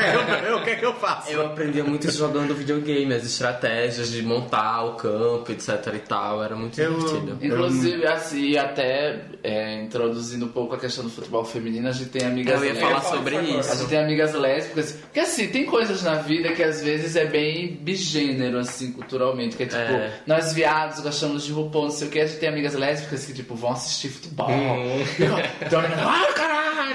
Aquela coisa bem massa. Um beijo preta. E elas, tipo, é muito emocionante ver, porque assim, a, a questão da mulher no campo, né, já tem aquela opressão, tipo, mulher não entende de futebol. Que tipo, você até comenta que a funda, acho que a, a que fundou a do Atlético, ela disse que ela tava no sofreu. estádio e os dois amigos ficavam conversando e ela, tipo, ficava no meio deles e ela, por que, que eles não estão conversando comigo, né? Então, tipo, mulher não entende nada. Tem a questão das mulheres serem juízas ou bandeirinhas, que Sim. sempre tem essa, tipo, você imagina, o cara chega, apita um impedimento e chega aquele jogador, começa a peitar a mulher. Então, tipo, não é um ambiente que está aberto, apesar de que ainda se vende o futebol é, seleção como o futebol da família, que é o futebol que você leva a família. Enquanto os das seleções parecem uma coisa, tipo, muito masculino. E eu acho que esse rompimento agora com essa Copa Feminina, o que a, a Marta e outras jogadoras fazem para militar, envolve também as mulheres lésbicas, tipo, se elas se sentirem também é, inseridas como mulheres e a pauta LGBT também sendo colocada, É. isso acaba. E é onde elas onde tem, assim, elas, pelo menos no futebol, elas acho que teve muito mais assumidas. Tem racha, mulheres. inclusive lá em Maceió, das sapatonas. Cristiane. Marta. Cristiane, Marta. Não, acho que em vários lugares as. Até no, a- nos esportes femininos. As, Em geral, né? as lésbicas elas sempre se organizaram mais nesse sentido para tipo vamos jogar Sim. vamos, vamos criar ali um time para poder estar junto e uma coisa que eu gostei muito da declaração que foi da Marta que ela fez em um do, depois que acabou nos Quando jogos perdeu. quando Sim, quando perdeu perdeu. O exatamente que discurso ela dela é lindo. é tipo é que bom que a gente tá tendo essa vez. O que eu entendi dali foi, tipo, que bom que a gente tá tendo essa visibilidade. É, infelizmente a gente perdeu, mas eu não vou estar aqui pra sempre, fulano vai estar aqui pra sempre. Tem que ter mais É, meninas tem que ter jogando. mais meninas Tem jogando. que ter mais Martas, formigas e tudo Exatamente. mais. E tipo, lembrando na, na- e você pensar que assim, o esporte para os atletas que estão ali jogando hoje profissionalmente, eles começaram em time de base, eles começaram desde criança, pré-adolescência, e você vê que é, esse tipo de cultura de da mulher E fazer esporte não não, é incentivada, né? não é muitas vezes não é incentivada desde o próprio colégio, porque é, onde lá no, no, no Marista a gente o único time feminino que tinha era handball, polo, até uma determinada época E vôlei. e vôlei. E vôlei, eu não tinha. É, tinha futebol não tinha futebol. Uma época teve futebol, Então, né? é isso que quer dizer, há muito tempo atrás, quando a gente era tipo muito pequeno, tinha é, tinha tinha Não, mas até que. Não, mas tinha outras não é coisas. que não tinha, é porque as, as meninas não queriam jogar, então não Isso. tinha time. Então, como elas não eram incentivadas, não existia time. Não é como se o colégio. é porque Não, incentivadas tem- que eu falo pelos pais, entendeu? Porque a criação Também. de sua família é você, tipo, você não pode jogar, porque se você jogar é coisa de sapatão. Sim. Jogar futebol é coisa Uhum. de sapatão. Então as meninas cresciam, elas não queriam jogar É futebol. esse o ponto que eu ia citar, Entendeu? porque os times eram quando as meninas estavam na quinta, É. quarta série, É. e quando as meninas chegavam no ensino médio é aquele tipo, ah, vou aflorar, vou tipo, vou jogar coisas femininas, vou fazer você vai natação, jogar Não vou fazer nada. Ou não vou fazer nada. Que era o que acontecia, era basicamente fazer esporte no colégio era ba- basicamente uma coisa de menino, É, em, é. em geral. E eu acho muito importante essa fala dela, até por toda a discussão e, e vitória que foi ter o futebol feminino sendo Exibido em televisionado. É, não, com certeza. É, Mas assim, eu acho que é muito. Ainda é muito bizarro, por exemplo, a gente. Eu tava no trabalho falando sobre isso. O, o evento que se torna o futebol, o campeonato mundial, mundial é ai, Copa do Mundo masculina e a Copa do Mundo feminina, tipo, passa batido. É uma coisa simplesmente que, tipo, acontece. A, a minha mãe foi engraçado porque ela bateu o olho na TV e ela viu. E ela me perguntou: ah mas, ah, mas existe Copa do Mundo Feminina? Sendo que essa foi, se eu não me engano, a oitava edição. Existe desde a década de 90, né? Até a, a diferença, né? A Copa do Mundo Masculina existe desde 1930. É. A Copa do Mundo Feminino existe desde de 91.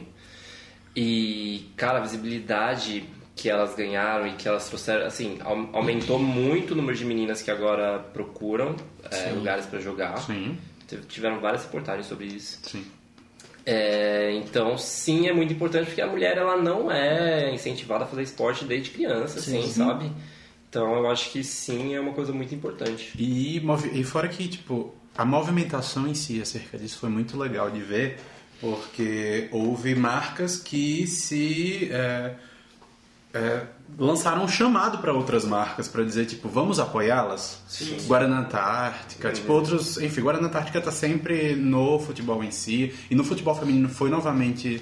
é, bem expressiva e outras marcas apoiaram essa, é, é, as meninas. E isso foi muito bacana Eu de achei ver. até um, de uma forma inteligente, de uma certa forma, como a avó Mas é. fez ação com, com a Marta. Sim. De, de colocar tipo um batom que não vai sair por nada e a Marta usar o batom dentro de campo e depois que acaba, foi um pouco depois que tava no, acabou a, o, o- a Copa, a, a vão de fato lançar a- o vídeo com O- inclusive as buscas no Google durante os jogos, é, eles fizeram, o Meio Mensagem colocou isso em pauta e tipo você vê tipo as pesquisas batom da Marta, batom da Marta, todo Claro, mundo mas pesquisou aquilo- isso. Aquilo chamou muita atenção. É, chama- enfim. Mas, assim, é, eu só queria fazer um comentário já pra puxar pra um outro lado rápido, que é... Eu, vocês estavam falando sobre isso de jogadores LGBTQs em geral, e eu lembro que, inconscientemente, né, acho que foi no... Não lembro se foi no começo, mas acho que nos primeiros momentos de Instagram, assim, eu... Eu soube de um cara que era dos Estados Unidos, que tinha se assumido gay, que era jogador de futebol, e aí eu, tipo, não acompanhava nada, não sabia nem que time era, mas eu segui ele. Porque era uma pessoa que, tipo, era gay e tava jogando futebol e era assumido. E o nome dele é, acho que é Robbie Rogers, eu acho. que é. Eu, é, eu não vou lembrar de cabeça, mas eu lembro que tinha assim. Ele jogava no Los Angeles, eu acho. É. E pra você ver, né? Você que não gostava de futebol começou a seguir Exato. alguém por conta da questão identitária. E é o Exato. que. É, É o que falta. é- então, é, a discussão é em cima disso. É, são pessoas que estão sendo excluídas por conta de uma questão identitária que elas poderiam estar. Exato, Elas exatamente. poderiam E eu, gostar esporte. justamente isso, é uma coisa que eu me identifiquei, uma coisa 100% que eu não tinha conexão nenhuma, mas eu vi, eu falei, ah, que legal, vou seguir ele, achei interessante e tal. E aí eu comecei a seguir. É, e aí eu queria puxar justamente essa questão de, das pessoas assumidas nos esportes em geral, que a gente tem aqui no Brasil, tem lá fora também. Isso aconteceu comigo com o Tom Daly. Tipo, Ah, que é o. Ele é nadador. Não, ele não é nadador, ele é mergulhador olímpico. É isso? é salto É aquele. fundamental? É, que é salto ornamental, isso. Tá tentando lembrar o nome Ah, é verdade, é salto ornamental. Aquele que é do trampolim. você Aí vai ter modalidade mergulho com cilindro. É porque eu tenho a impressão que o nome era mergulhador, mas não é. É que não é saltador. É, não. é, girl. Não, mas é que lá- de bronze. Mas é porque mergulhado não é só com a máscara, entendeu? Mas é porque ele salta, mas não é saltador. É salto. Eu acho que é salto olímpico. É salto, Salto ornamental. salto Mas ornamental. quem, quem pratica? Saltador. Ah, Não é saltador. Lá, lá. Ornamentalista. Ah, enfim. Mas o- isso aconteceu comigo com o Tom Daly. Porque, tipo, é- primeiro que ele é biscoiteiro, então, e tipo, e eu me identifiquei por ele ser gay em si, e eu disse, ah, fui lá e segui. Olha, é, não, você queria ver homem de sunga. Não é nada de gay. Você é falsa militante. Não, mas falando de, de- sobre LGBTQs no esporte, assim, no Brasil a gente tem mais do que, obviamente, Tem no judô, futebol. né? Aquela que ganhou o ouro. Tem a Rafaela Silva. Rafael Icônica Silva, no que- vôlei tem muitas, inclusive. Tem muitas Vôlei mulheres. tem Uma bastante. delas é a Carol Gatas. É, ginasta tem o Diego Hipólito recentemente, que ele se abriu, tipo, tipo, apesar de todo mundo. Ele sofria muito disso, inclusive. E recentemente ele se abriu, falou sobre toda a história dele em si de abuso, com técnico. Inclusive também da relação dele com religião, esporte e a Isso. vida pessoal dele. Eu achei muito, muito legal o tipo de, de discussão que ele abriu. Sim. E até eu achei legal também ele ter sido chamado para ser comentarista da, do, do Pan-Americano na parte de ginástica. Imagina, tipo, ginástica já tem um estereótipo de que seria esporte de É. gay. E mesmo assim, já é uma coisa que causa que ele não queria falar e tudo Mas mais. assumido, eu acho que da ginástica só tem o Diego. Assumido, Então, eu acho- assumido sim, eu prefiro não falar os que. os- porque não é, cabe. Porque história, assim, porque de banda- resto Não, gente sabe porque- que Ica. Não, mas... Mas na verdade, eu Ela queria recebeu fazer uma pergunta né, que não tem nada a ver, mas é uma pergunta meio Maria Gabriela, que é tipo, quando você pensou que você escrever sobre isso e utilizar academicamente e depois se tornar um livro, quando é que veio? Você lembra do momento? Foi uma construção de pensamento mais É o que te levou. a fazer gradual? Ah, tinha a ver. Ah, não, foi, foi uma construção de pensamento mais gradual. A partir do momento que eu entrei na. Que eu entrei na faculdade, eu tomei mais contato com essas pautas identitárias e tal, e futebol já, já era uma coisa que eu trazia de antes. E aí eu fui fazer uma reportagem sobre, em 2017, isso, sobre o time de trans que tem aqui em São Paulo, que é o Meninos Bons de Bola. Aí fui, conheci todos eles, é, fui na casa de um deles, conversei, conhecendo a história de vida, eu falei, ah, tem um vácuo aqui pra gente falar de sexualidade relacionada ao futebol. E eu falei, ah, eu posso, posso mergulhar nessa, nesse campo aí, pra falar sobre isso. E aí eu fui pesquisar mais a fundo, comecei a escrever pauta sobre isso, porque eu não via isso em lugar nenhum. Eu falava, gente, por que as pessoas não falam disso? E, enfim, achei que tinha muita coisa pra ser falada. É, não querendo fazer a pioneira, assim, mas o, assim, não existe outro livro, não existe outro livro que fale sobre o tema dessa forma. Achei até interessante, teve um cara agora que escreveu um especificamente sobre é, como a homofobia afeta as torcidas do Maranhão. E eu segui ele no Twitter, assim, eu falei, gente, existem pessoas que estão pensando nisso, mas assim, de uma forma mais generalizada, porque o, o livro que eu escrevi, ele é um livro, assim, comprem o livro. Tem o Kindle. Kindle. Tem o Kindle, agora ele está em pré-venda, vai ser entregue é, a partir de setembro, vai começar a ser entregue para quem comprou, para quem reservou. E ele tem umas 150 páginas, mas assim, ele poderia ter 200, 300, porque tem muita história. E, enfim, foi a partir desse vácuo que eu senti que existia e que eu poderia escrever sobre isso. E por uma vivência própria, claro. Assim, senti na pele de ir para o estádio, sofrer preconceito e gostar de futebol, assim, e precisar falar sobre isso, porque não se fala. Então, foi questão de necessidade mesmo. Eu achei que eu, precisava escrever alguma coisa, porque o livro foi meu trabalho de conclusão de curso. Então, assim, assim, precisava fazer A alguma coisa. necessidade certo. estava ali, a Estava ali, oportunidade também, É, ali a necessidade lá. e oportunidade e escrevi. Foi quanto tempo que você E- levou?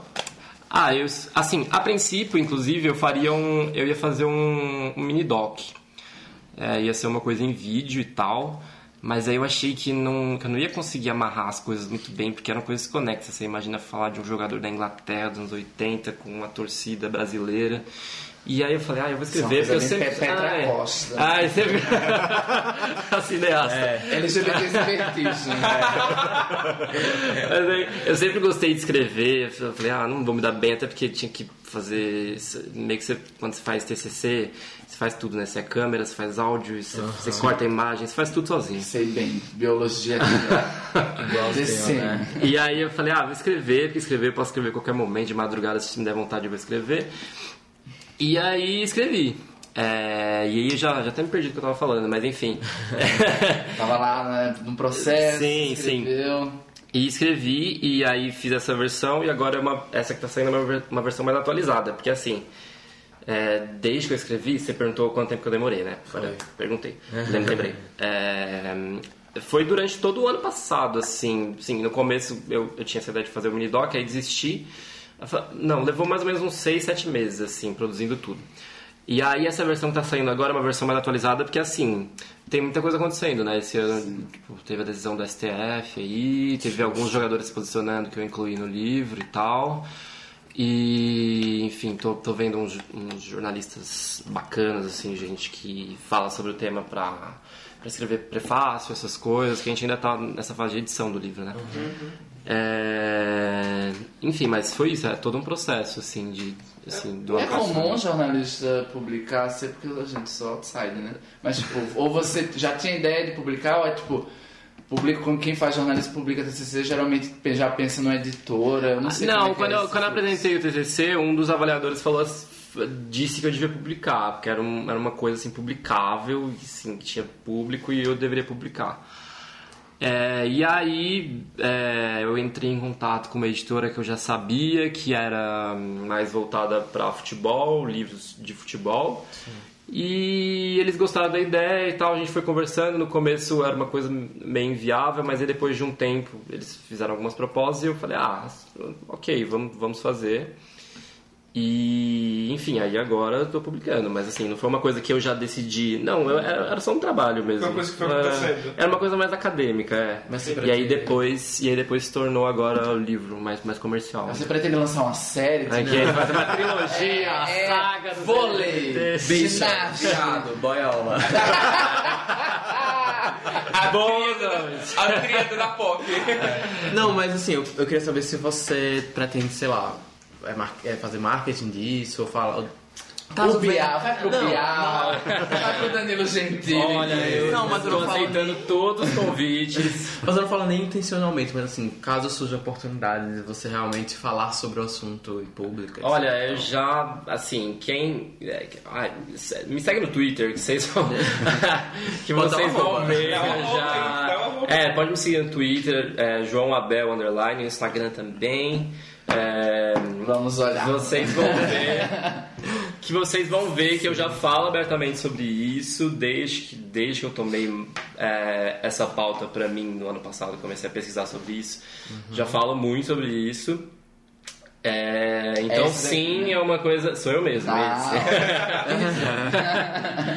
Ah, e, enfim, sim, pretendo levar. Eu acho que é uma coisa. Uma, assim, tem, não tem muitos jornalistas que falam sobre isso. Assim. Eu imagino. Então, sim, estou aí para fazer pauta sobre isso, para falar sobre isso, militar em cima disso. Apesar do ambiente ser meio hostil, mas, mas vamos lá, a gente vai pouco a pouco, a pouco tentando Ah, desconstruir isso. Se você tem corpo pra fazer, consegue. Ah, o corpo tem que estar vamos- fechado lá, também. né? Não, no sentido de tipo, você vai levar pedrada, mas. Mas é porque eu acho que é muito encontrar a dialética certa, que você se sente confortável, que você não vai estar se expondo ao, tanto ao perigo, mas que você consegue quebrando, porque é um iceberg gigantesco, mas se você for criando uma rachadura aqui, você vai dar espaço para outra pessoa criar aqui, às vezes vem uma pessoa É que isso. tem uma amplitude Abrindo maior. um diálogo. É, os canais, os outros vão É, surgindo e Exatamente, vai dar ramifica. É, mas de É, fato, isso, essa iniciativa aí, que bom que tá dando certo, você já tá nesse momento de estar publicando, tem uma, uma, uma edição atualizada, já é algo muito positivo e que de fato você está abrindo um- uma, forma, uma forma de diálogo e os caminhos para isso ser mais disseminado e não ficar tanto dentro da bolha de uma conversa quando você é, tem um amigo assistindo ou querendo jogar futebol e você vai ter aquele tipo de comentário ou só com as amigas, com as manas sapatão. Sim. Então, tipo assim, é realmente algo que a gente tá muito feliz de estar aqui que você tem esse tipo de, de discurso. Que bom que nós estamos né, com uma plataforma de, de você falar um pouco sobre isso. Uhum. É, E aí eu, eu fiquei fico assim pensando, espero que as editoras elas comecem a, a ter mais tipo de visão para esse tipo de conteúdo. E, e É. o Rodrigo tinha perguntado essa questão da editora e você acabou falando, era uma das coisas que eu ia perguntar. Porque as editoras aqui no Brasil são muito fechadas, é uma coisa muito E de. tá nessa crise É, tremenda. não, e pra Até a publicar é uma coisa muito difícil, então assim, eu fiquei muito feliz mesmo que esse tipo de, de, de conteúdo Sim. e coisa sendo Eu publicada. até, até agradecer o Rafael, que é o, o Rafael Moraes, que é o editor da, da Primeiro Lugar, que é a editora que está lançando o livro. Enfim, que, que tem... Depois acessem o site, lá tem vários livros sobre futebol. Futebol é, tem, tem esse outro estigma, né? Literatura e futebol. Dá pra ler sobre futebol, sabe? Tem, tem livros muito interessantes que... Pessoas que vão aos que- Pois é. É, tem, tem muita literatura sobre isso, precisa ser descoberta aí, então leiam sobre. E agradecer ele, porque partiu dele total a iniciativa, assim, de me convidar e falar, ah, a gente precisa falar sobre isso. Desde o começo ele foi muito empolgado com o projeto, é, então agradeço muito a ele, assim, um cara de visão. Sim, Aí bom. eu, eu queria também elogiar a capa, porque ela é muito bonita. A capa, tem que falar da capa Por favor. também. O design é lindo. Agradecer o Igor Bertolino e a Marina Sala, que são incríveis. Sigam o de classe, é arroba de classe BR. Eles fazem ilustrações de futebol fodas, assim, muito boas. E aí conheci eles de Instagram, mandei DM, falei, ah, tá, tô fazendo aqui um. tô escrevendo um, um trabalho. E eles super toparam fazer, e, e a capa é uma ilustração do Justin Fashion. Ah, É, é ele. ah, porque a camisa amarela era Camisa do amarela, dele, né? é. é verdade. Qual o arroba? E o arroba é de, De classe, classe BR. Ah, tá. É, no Instagram, está no Twitter também. É, Ai, que lindo. E aí agradecer muito a eles, a capa ficou muito bonita Ficou mesmo. incrível. Ficou, eu ficou amei. lindona. É, falando agora pra gente dar um. A gente falou bastante e pensando em perspectiva. A gente falou um pouco sobre perspectiva de futuro, de melhora e tudo, mas como você vê daqui pra frente, tipo. A, o LGBT em si no esporte, tipo, E- o, o papel dele em si. E como contribuir? Tipo, como, a, como a gente, né? Porque a gente pode falar por os héteros, no caso, mas como, É, como todos nós podemos contribuir contribuir. pra, tipo, se inserir mais e ter um ambiente misto, no caso. Então, eu acho assim. é, precisamos falar mais sobre e acho que a gente precisa meio que conscientizar as pessoas. Eu estava até lembrando quando vocês falaram do caso do Diego Hipólito. Dentro da redação, é, quando ele se assumiu, eu tive que corrigir um repórter de esportes que, que tinha colocado no título o termo opção sexual. Eu tive que dizer pra ele, olha, se a gente divulgar isso aqui nas redes sociais, as pessoas vão matar a gente. É, isso é uma amostra de como dentro das redações, dentro de vários outros ambientes, as pessoas ainda não têm muita consciência disso. Então, até para o futuro é uma coisa de que eu, que eu gostaria de fazer, de, de construir meio que um... Já existe um, um inclusive para quem é jornalista está ouvindo, existe um manual é, LGBT, de como cobrir assuntos LGBTs, que é muito importante. Foi uma dica nossa, inclusive, em algum podcast. Sim, é, Acho que foi no do Pride. É, eu acho que foi al- al- alguma associação fez. Mas né? enfim. Então, é, é- é meio que conscientizar as pessoas de que elas precisam falar sobre e falar com propriedade, né? Saber sobre o assunto. E acho que contribuir, se você é torcedor, se você gosta de esporte e tal, é, não levar esse preconceito adiante, sabe? Se você for pro estádio presenciar esse tipo de coisa, é, se conscientizar mesmo e dar um toque para as pessoas que que estão praticando esse tipo de preconceito de que a gente precisa mudar esse cenário. Porque é aquilo que você falou. É, a partir do momento em que alguém começar a falar e o outro começa a falar e, e você vai tendo esse boca a boca é, eu acho que as pessoas elas vão se conscientizar de que alguma coisa precisa ser feita. Então, é, eu acho que é ter mais consciência mesmo de, de que esse cenário precisa mudar. E ocupar espaço, todo mundo aqui tirando carteirinha de sócio, entendeu? Seja Você vai tirar sócio pra qual? Ai, amiga, Sócio, Itaquerão, muito fina, entendeu? Muito do povo, eu sou do povo. Eu sou operário, sou Zona Leste. Muito sócio torcedor. Não, mas eu concordo. Eu acho que realmente é, abrir esses es- espaços e uma coisa que eu ouvi uma vez, assim, isso já é pra uma coisa mais um, um diálogo mais aberto, não pra todos os ambientes, mas tipo, você está num espaço pequeno, conversando com uma pessoa e ela tem algum discurso, alguma, principalmente uma piada homofóbica, peça pra ela explicar a piada.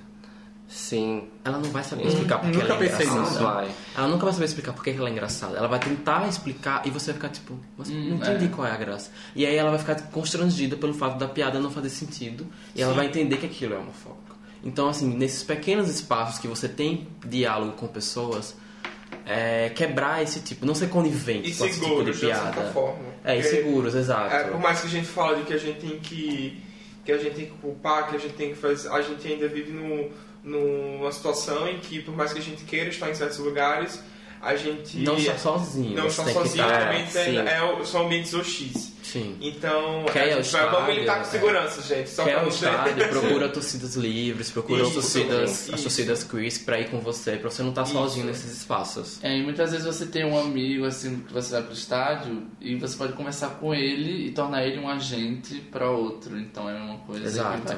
E que é tipo não ser tão combativo só do tipo ouvir uma coisa e dizer não, você tá errado Exato. e fazer uma militância lacradora e sair quando na verdade você não fertilizou Uhum. aquela pessoa para que ela crie os próprios pensamentos de construção e aí ela vai desconstruir aquele outro e é um processo meio que conta gotas às vezes, mas que assim, se você mudar um e mudou dois, você já fez ali um, algo muito bom que a- uma hora vai atingir camadas e camadas dos outros grupos. Então vamos Temos mais torcer algo? pelo futuro. Sim. Repetindo o passado. Ai, tô muito karaokê. Então a gente já sabe onde vai ser o rolê mais tarde. né? Exato. querido. Não, esperar que realmente a gente consiga inserir em, em todos os ambientes, especialmente no futebol, e que Sim. a gente consiga estar mais presente. E quando, é, obviamente, a gente, eu acho que tem que ser muito de berço, né? Porque é muito difícil você, depois de velho, conseguir se inserir muito nessa coisa de ter uma paixão pelo futebol. Mas de berço, tipo, ah, você sabe. Tá, então, vamos falar a verdade, que você sabe que seu filho é viado quando ele é pequeno. Então, então, assim, não é porque ele é viado que ele não pode jogar. É Incenti- do nosso podcast. É, assim, incentiva, mas é, é, incentiva a jogar futebol. Mas assim, se ele não gostar, também não incentiva, não força. Incentiva a fazer esporte porque é bom, mas dentro do que ele quer fazer ali. É só- E o menino e a menina. Só pra Sim, é, que lembrar. Eu vou fechar esse gancho falando da pureza das crianças, porque eu sempre penso na questão das crianças, juventude LGBT, que a gente, tudo, tudo que que a gente jogou é meio que a raiz das nossas infâncias que tiveram trauma. Então, vamos tornar infâncias das próximas Sem gerações traumas. saudáveis, né? Deixa quem quiser futebol no futebol, quem quiser ginástica na Exatamente. Quem ginástica. quiser queimada vai jogar. E quem queimada, né? Queimada só depois dos 18, E quem quiser ser ator, essas coisas, vai ser Rafael, né? Ele já é uma escolha problemática. Já é uma escolha certa. Quem quiser sofrer. Team Broadway, né? Tranquilo aqui no agudo, bebê. Não. Mas agora a gente terminou, né? Vamos, vamos para o nosso quadro. Influencie. Que é tipo um quadro onde a gente indica alguma coisa que a gente conhece ou que a gente Tá assistiu, ouvindo, tá ou consumindo. ouviu, ou consumiu, para os nossos ouvintes, para eles também consumirem. Ah, ah, pra poder escrever, eu, enfim, assisti várias coisas, li muita coisa. É, acho que vocês deviam assistir o documentário sobre o Justin Fashion. Tem na Netflix, acho que tem. Como é o nome Não sei se a Netflix tirou do catálogo, espero que não. Chama Forbidden Games. É, Justin Fashion Stories. Se você jogar lá, se jogar Justin Fashion, você vai achar. É, assistam, muito bom. tem Conta toda a história de vida dele, desde a infância. É, é momento de abazeiro também, que acho que podcast tem que indicar outros podcasts. É, Sim. Ouçam o Contra-Ataque, que eu, que eu tô ajudando a produzir, que é basicamente um coletivo de pessoas que pensam futebol de uma outra maneira, que olham mais para aspecto cultural, não para tática de jogo, essas coisas. Ainda tem na Netflix. É... Ah, que bom. Então, assistam. É... Filme bem triste, viu? Separa o lenço. É... e... Seu próprio livro. E o meu próprio livro. Comprem o livro, ele tá. Depois, se vocês puderem divulgar, vocês vão fazer. Sim, sim. Ah, façam, façam o merchan aí. É, vou passar o link certinho pra quem quiser reservar. E é isso, e ouçam, ouçam o contra-ataque. que A gente tá, tá no Twitter, Facebook, Instagram também. Passa no, no Instagram o link depois do, do Isso. pra comprar. Sim. Boa. É, o meu influencie, primeiro eu quero dar a devolutiva do Born to Fashion. Ah, Eu tá. passe- semana passada eu falei sobre o Born to Fashion. Você que é tava um... aqui, então fica quieto. É, você, Eu tava ele, você já tava. Ah, é dessa Então, parte, tá. é, Born to Fashion. O Born to Fashion, pra quem não, não ouviu o episódio passado, enfim, é um projeto do E, que é um America's Next Top Quem Models. não ouviu, volta e ouve. Volte e ouve, exato, por favor. Exatamente. Dá play pra gente comprar uma pizza. É, é, é um projeto de. É um reality do I, que é basicamente um America's Next Top Model para mulheres trans, só que sem o aspecto.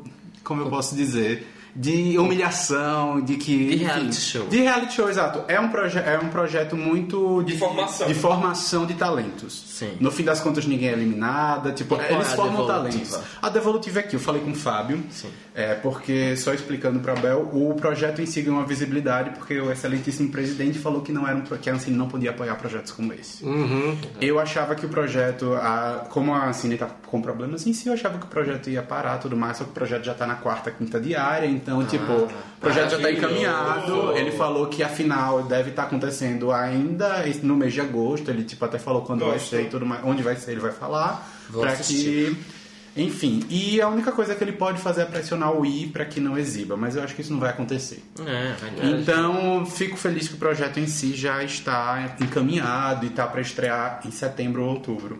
Inclusive, acho que podemos convidar o querido pra poder Então, para falar sobre o Born to Fashion, isso. Sim, também. incrível. Mas o, o- eu tenho dois influencers hoje, é ligado um pouco com futebol. É ligado, não, é totalmente ligado, um pouco não, é totalmente ligado, que são duas séries. Uma é uma série da HBO, chamada FDP, Mó, É uma série que, tipo, isso. Sim. Ambas são nacionais.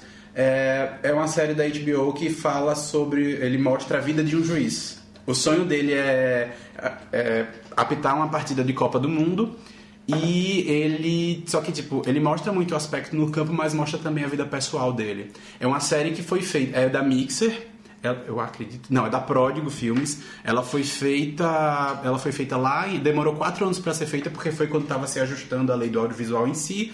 Ela saiu em 2011 e, tipo, por incrível que pareça, eu fiquei, tipo, muito encantado com a série.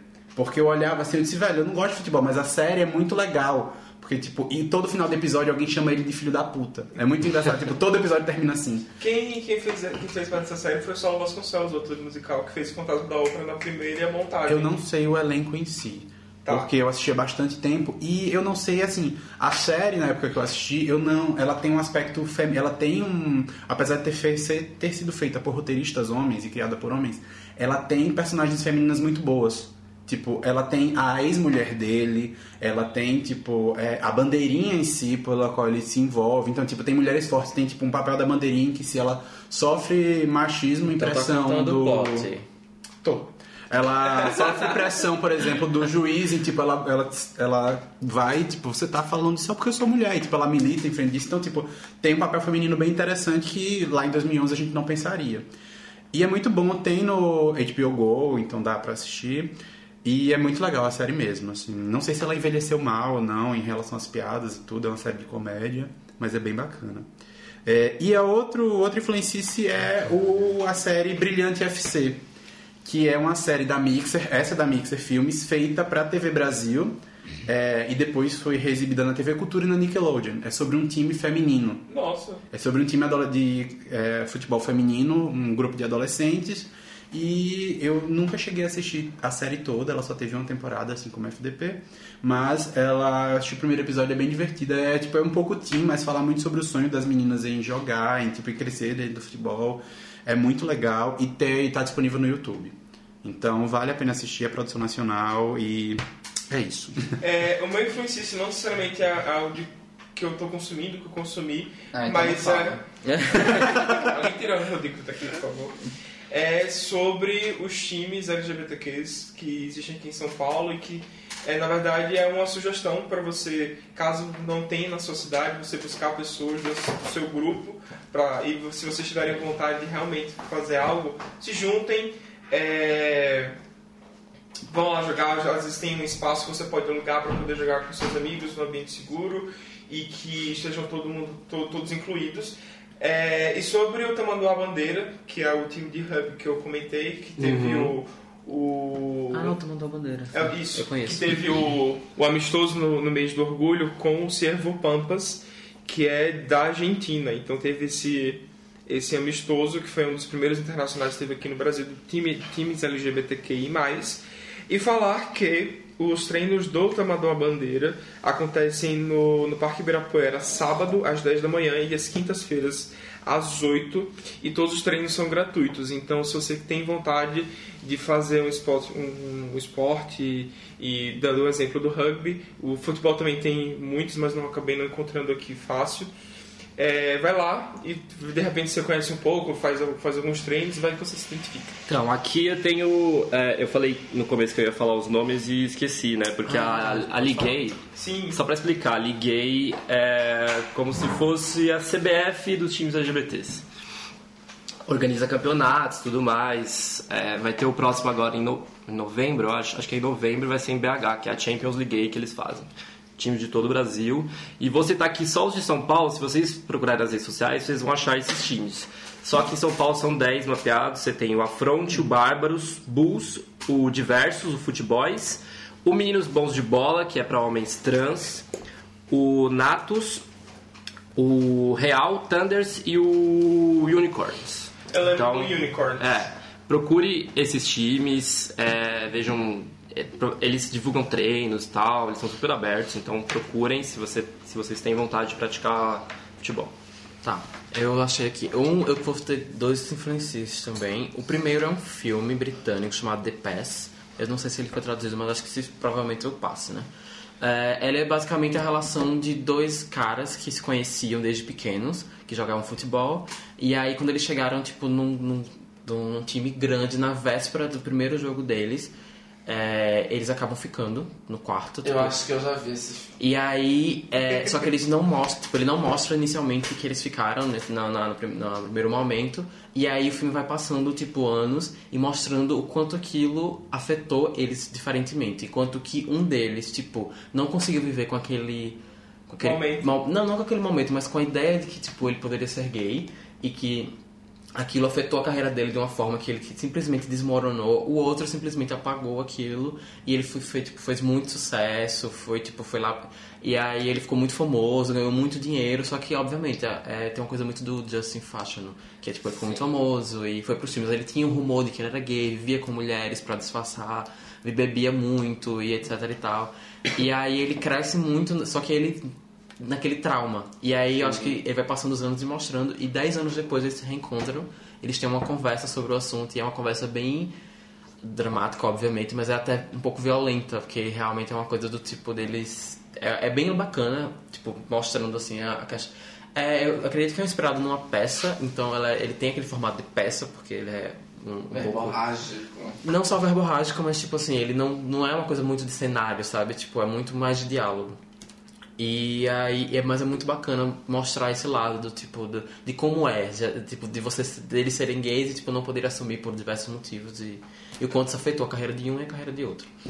E o segundo eu queria indicar é o de Bradoras, que são mulheres Incríveis. que falam sobre o esporte feminino de forma Inclusive, geral. acabaram sim, de sim, ganhar sim. um blog na Folha. Exatamente, eu ia falar exatamente isso, que elas falam sobre esporte geral. Ela tem um podcast, Sim, é, elas falam sobre mulheres no esporte de forma geral e agora, recentemente, elas ganharam um, um blog na Folha para falar sobre futebol feminino. É da Central 3. Central 3. É, elas ganharam espaço pra, ganhar- é, no- na Folha para falar sobre futebol feminino, que eu achei incrível.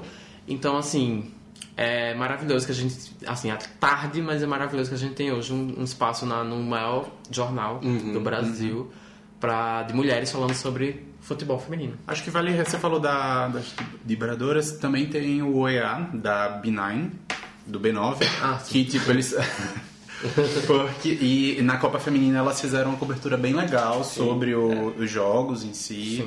É, enfim, é um podcast que dá pra escutar e é bem bacana. É um espaço bem legal. It's me. Na verdade, eu vou indicar um podcast que ele é de jornalismo, mas ele teve dois episódios recentemente. Eu comecei a ouvir um, mas ainda vou terminar. Mas que eu gosto muito que é o Vida de Jornalista do Rodrigo, do Rodrigo Alves. Eu gosto muito da forma como ele é tipo jornalista também, então meio que sempre que ele entrevista é meio que um colega ali. E ele fez um episódio com a Ana Thaís Matos, que é uma comentarista da Sport TV, né, do Grupo Globo. E ela, eu comecei a ouvir agora, então não, não tenho como dar tanto feedback, mas está bem legal. E ela fala sobre isso, sobre a Copa do Mundo Feminina, a representatividade feminina no- na parte de comentaristas e né, dessa parte de esportes que também os homens dominam muito.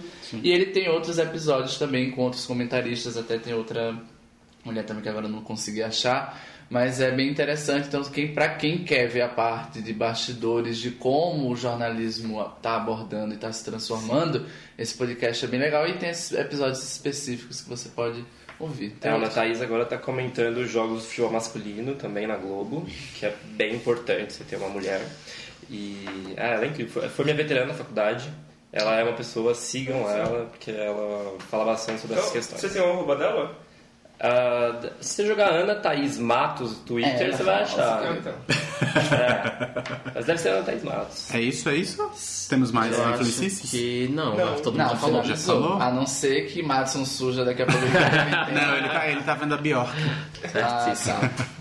É, acho que é isso. Vamos dar os nossos arrobas, Isabel. Onde a gente pode encontrar você?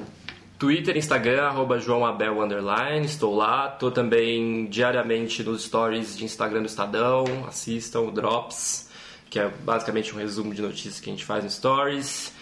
E é isso. Mandem mensagem se quiserem conversar. Diálogo totalmente aberto. E é isso aí, gente, foi muito bom. Gostei muito. Obrigado por ter vindo. Nessa manhã, eu não poderia aproveitar melhor uma manhã de sábado, esse frio desgraçado. sabe? Todo mundo virado, todo mundo acabado. Ah, muito bom. Exatamente. Tá vendo, Jorge? A cara de acabar. É, quem nasce assim, né? Torto direita. Mas obrigado por ter vindo mesmo. Obrigado Foi bem vocês. legal a conversa. Maravilhoso. E eu sou o arrobeu Jorge no Instagram e no Twitter. E Eu sou arroba Victor Moura com dois As. No Twitter ninguém me siga não.